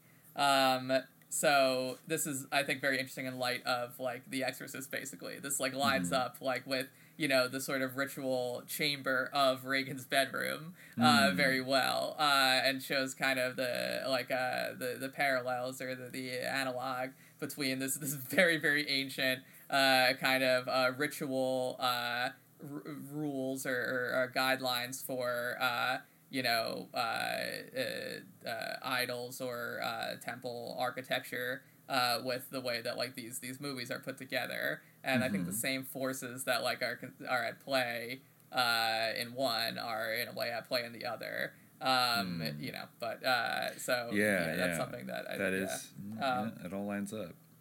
yeah, uh, it, Yeah. It, it all it all lines up. Yeah. Okay. Um, word. Yeah. Um, yeah. Uh, yeah. So- So, I think uh, we're like like two forty five right now. Really, uh, I thought this was gonna be two hours, but I I guess know, that's I fine. Uh, Yeah, okay, then I guess we should wrap up, but we might Yeah. return to some of these subjects uh, in the future. Um, yeah. Um, a few of these anything- movies, especially there. I mean, there's yeah the uh, the sort of predictive programming aspect of some engagement is interesting. Yeah, it definitely and is. The deal of the century is what I'd li- I'd Yeah. really like to see what its portrayal of like sketchy arms dealers and South American dictators Mhm. is like. Uh, maybe yeah, when we circle I really around to do. I really want to do the Guardian now too. Yeah, uh, there's a lot of uh, stuff there. Yeah. Yeah. Um, really, even the sequels to The Exorcist, even though they're not Friedkin movies, like could uh, be interesting. Uh, I didn't realize this, but I guess Father Merrin was based on Pierre Chardin. Um, And uh, yeah, who is like a, an interesting figure in himself, who's kind of ties into some of that, uh, some of the Bigfoot stuff. Uh, yeah. Yeah, I would. I would like yeah. to um, go because this has been more about Friedkin, you know, the filmmaker and like the films themselves. But yeah, I would like to kind of explore exorcism in you know, uh, kind of more, you know, exorcism itself, like you know, in the Catholic Yeah. context, like today, because you do see like articles pop up every now and then that you know it's it hasn't been totally stopped in uh in the Mhm. Vatican Yeah. and around the world, and of course there's all kinds of other religious traditions that have sort of analogs to or forms of exorcism themselves. Yeah, pretty much all of them do. It's just like a slight difference in terms of everyone like kind of believes in demonic possession because it's basically real. Uh, you know, well, I mean, it is real. Uh, the question is like, you know, there are some epistemologists, I guess, that deny its reality. Like, but they, I think, still acknowledge like the at least like the reality of it as a, as a phenomenon, whether they disagree about like the ontological reality of an external force. Although most people, including myself, do believe in some kind of like, well, the question of inside and outside is very complicated, blah blah, blah you know. But Yeah, uh, yeah. I do think that like you know when you get into these like subtle issues, but uh, you know there's there's some there's something going on, uh, and uh, you know it's a very like u- universally held idea. You know like uh, jinn possession like is what you know Muslims widely consider it to be like uh, you know something that's very possible and sure. it occurs often. You know uh, I imagine. Jews have their equivalent. Certainly, it's something that occurs in like uh, traditional paganistic uh, contexts and in various places. It Um, occurs in you Memphis know, Horrorcore. Yeah, right. Yeah, sometimes you, You know? smoke a blunt of death and Yeah, like etc. Yeah. Or you get on that Ouija Um, board and Satan tells you to kill and you do it. Right, and, yeah. You know, I mean, these things are, they, yeah, they're all over the place still in our, Yeah, you know, in uh, our scientific era. Yeah, I feel like the idea of like uh, jinn and like their possession of people is more than like any particular episode. Is like you know one of the ongoing like running themes. But yeah, doing uh, you know Catholicism, doing like uh, yeah, uh, I mean yeah, really even The Exorcist itself could be like a, a whole other uh, thing. It's really uh, hard to criticize episodes, but yeah, uh, Pierre Chardin, I, you know he was like a very controversial. Uh, theologian, but he was involved in the whole Peking Man thing. That was like sort of, uh, you know, it's, Mm. it's dismissed now, but uh, and the Piltdown Man, I think he also had some kind of connection with, Okay. um, or maybe not. I think I guess it was just the Peking Man, but yeah, uh, and he like you know was a vitalist, I guess, but yeah, that I guess was part of the inspiration for for Father Merrin because he got involved in the sort of archaeology and, and paleontology. But yeah, that was the only thing I came across just now when I was sort of uh, going through uh, some of that uh, that uh, Mesopotamian um, some of those Mesopotamian magical texts. I came across a figure called like Lasu or something, uh, the hairy Mhm. one. Um, uh, Yeah, just uh, Mm. yeah, just uh, just saying. Interesting. Interesting. well, yeah. Oh, put, Loch, put Loch that in Mu, the. one of the monstrous Lahmu. children or demons of Tiamat, uh, the hairy one.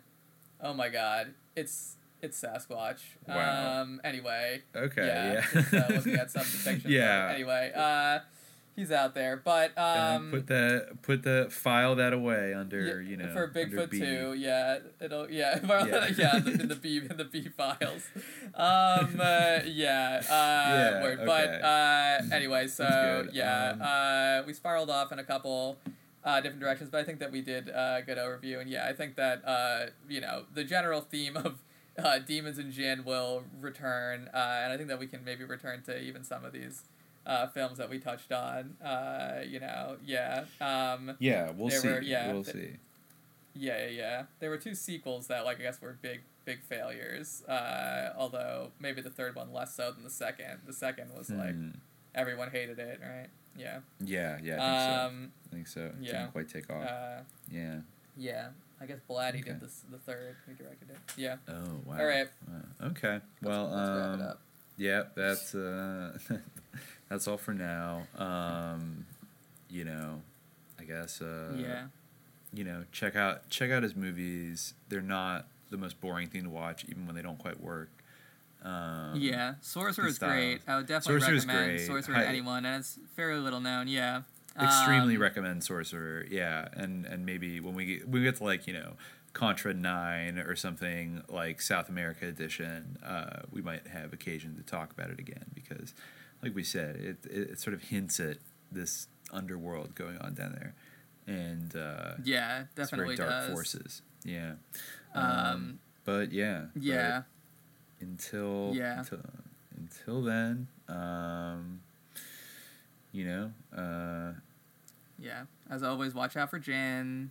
Once Uh, again, watch out for once, once again, watch Yeah. out for Jin, and also you know yeah, once, once again, Ouija do not no Ouija, board, boards. Don't play with it. Yeah, if you get contacted by any kind of uh, anyone, especially any entity that has like any kind of official title, like you know any kind of like military rank, I wouldn't like correspond with it necessarily. Like don't talk to like any captains.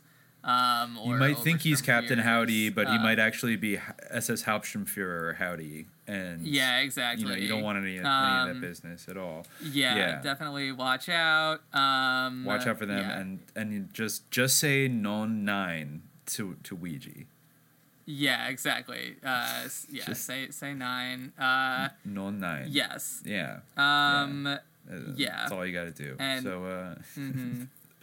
yeah, Yeah. So stay safe Um, out there, everybody, and uh, until next time, stay vigilant.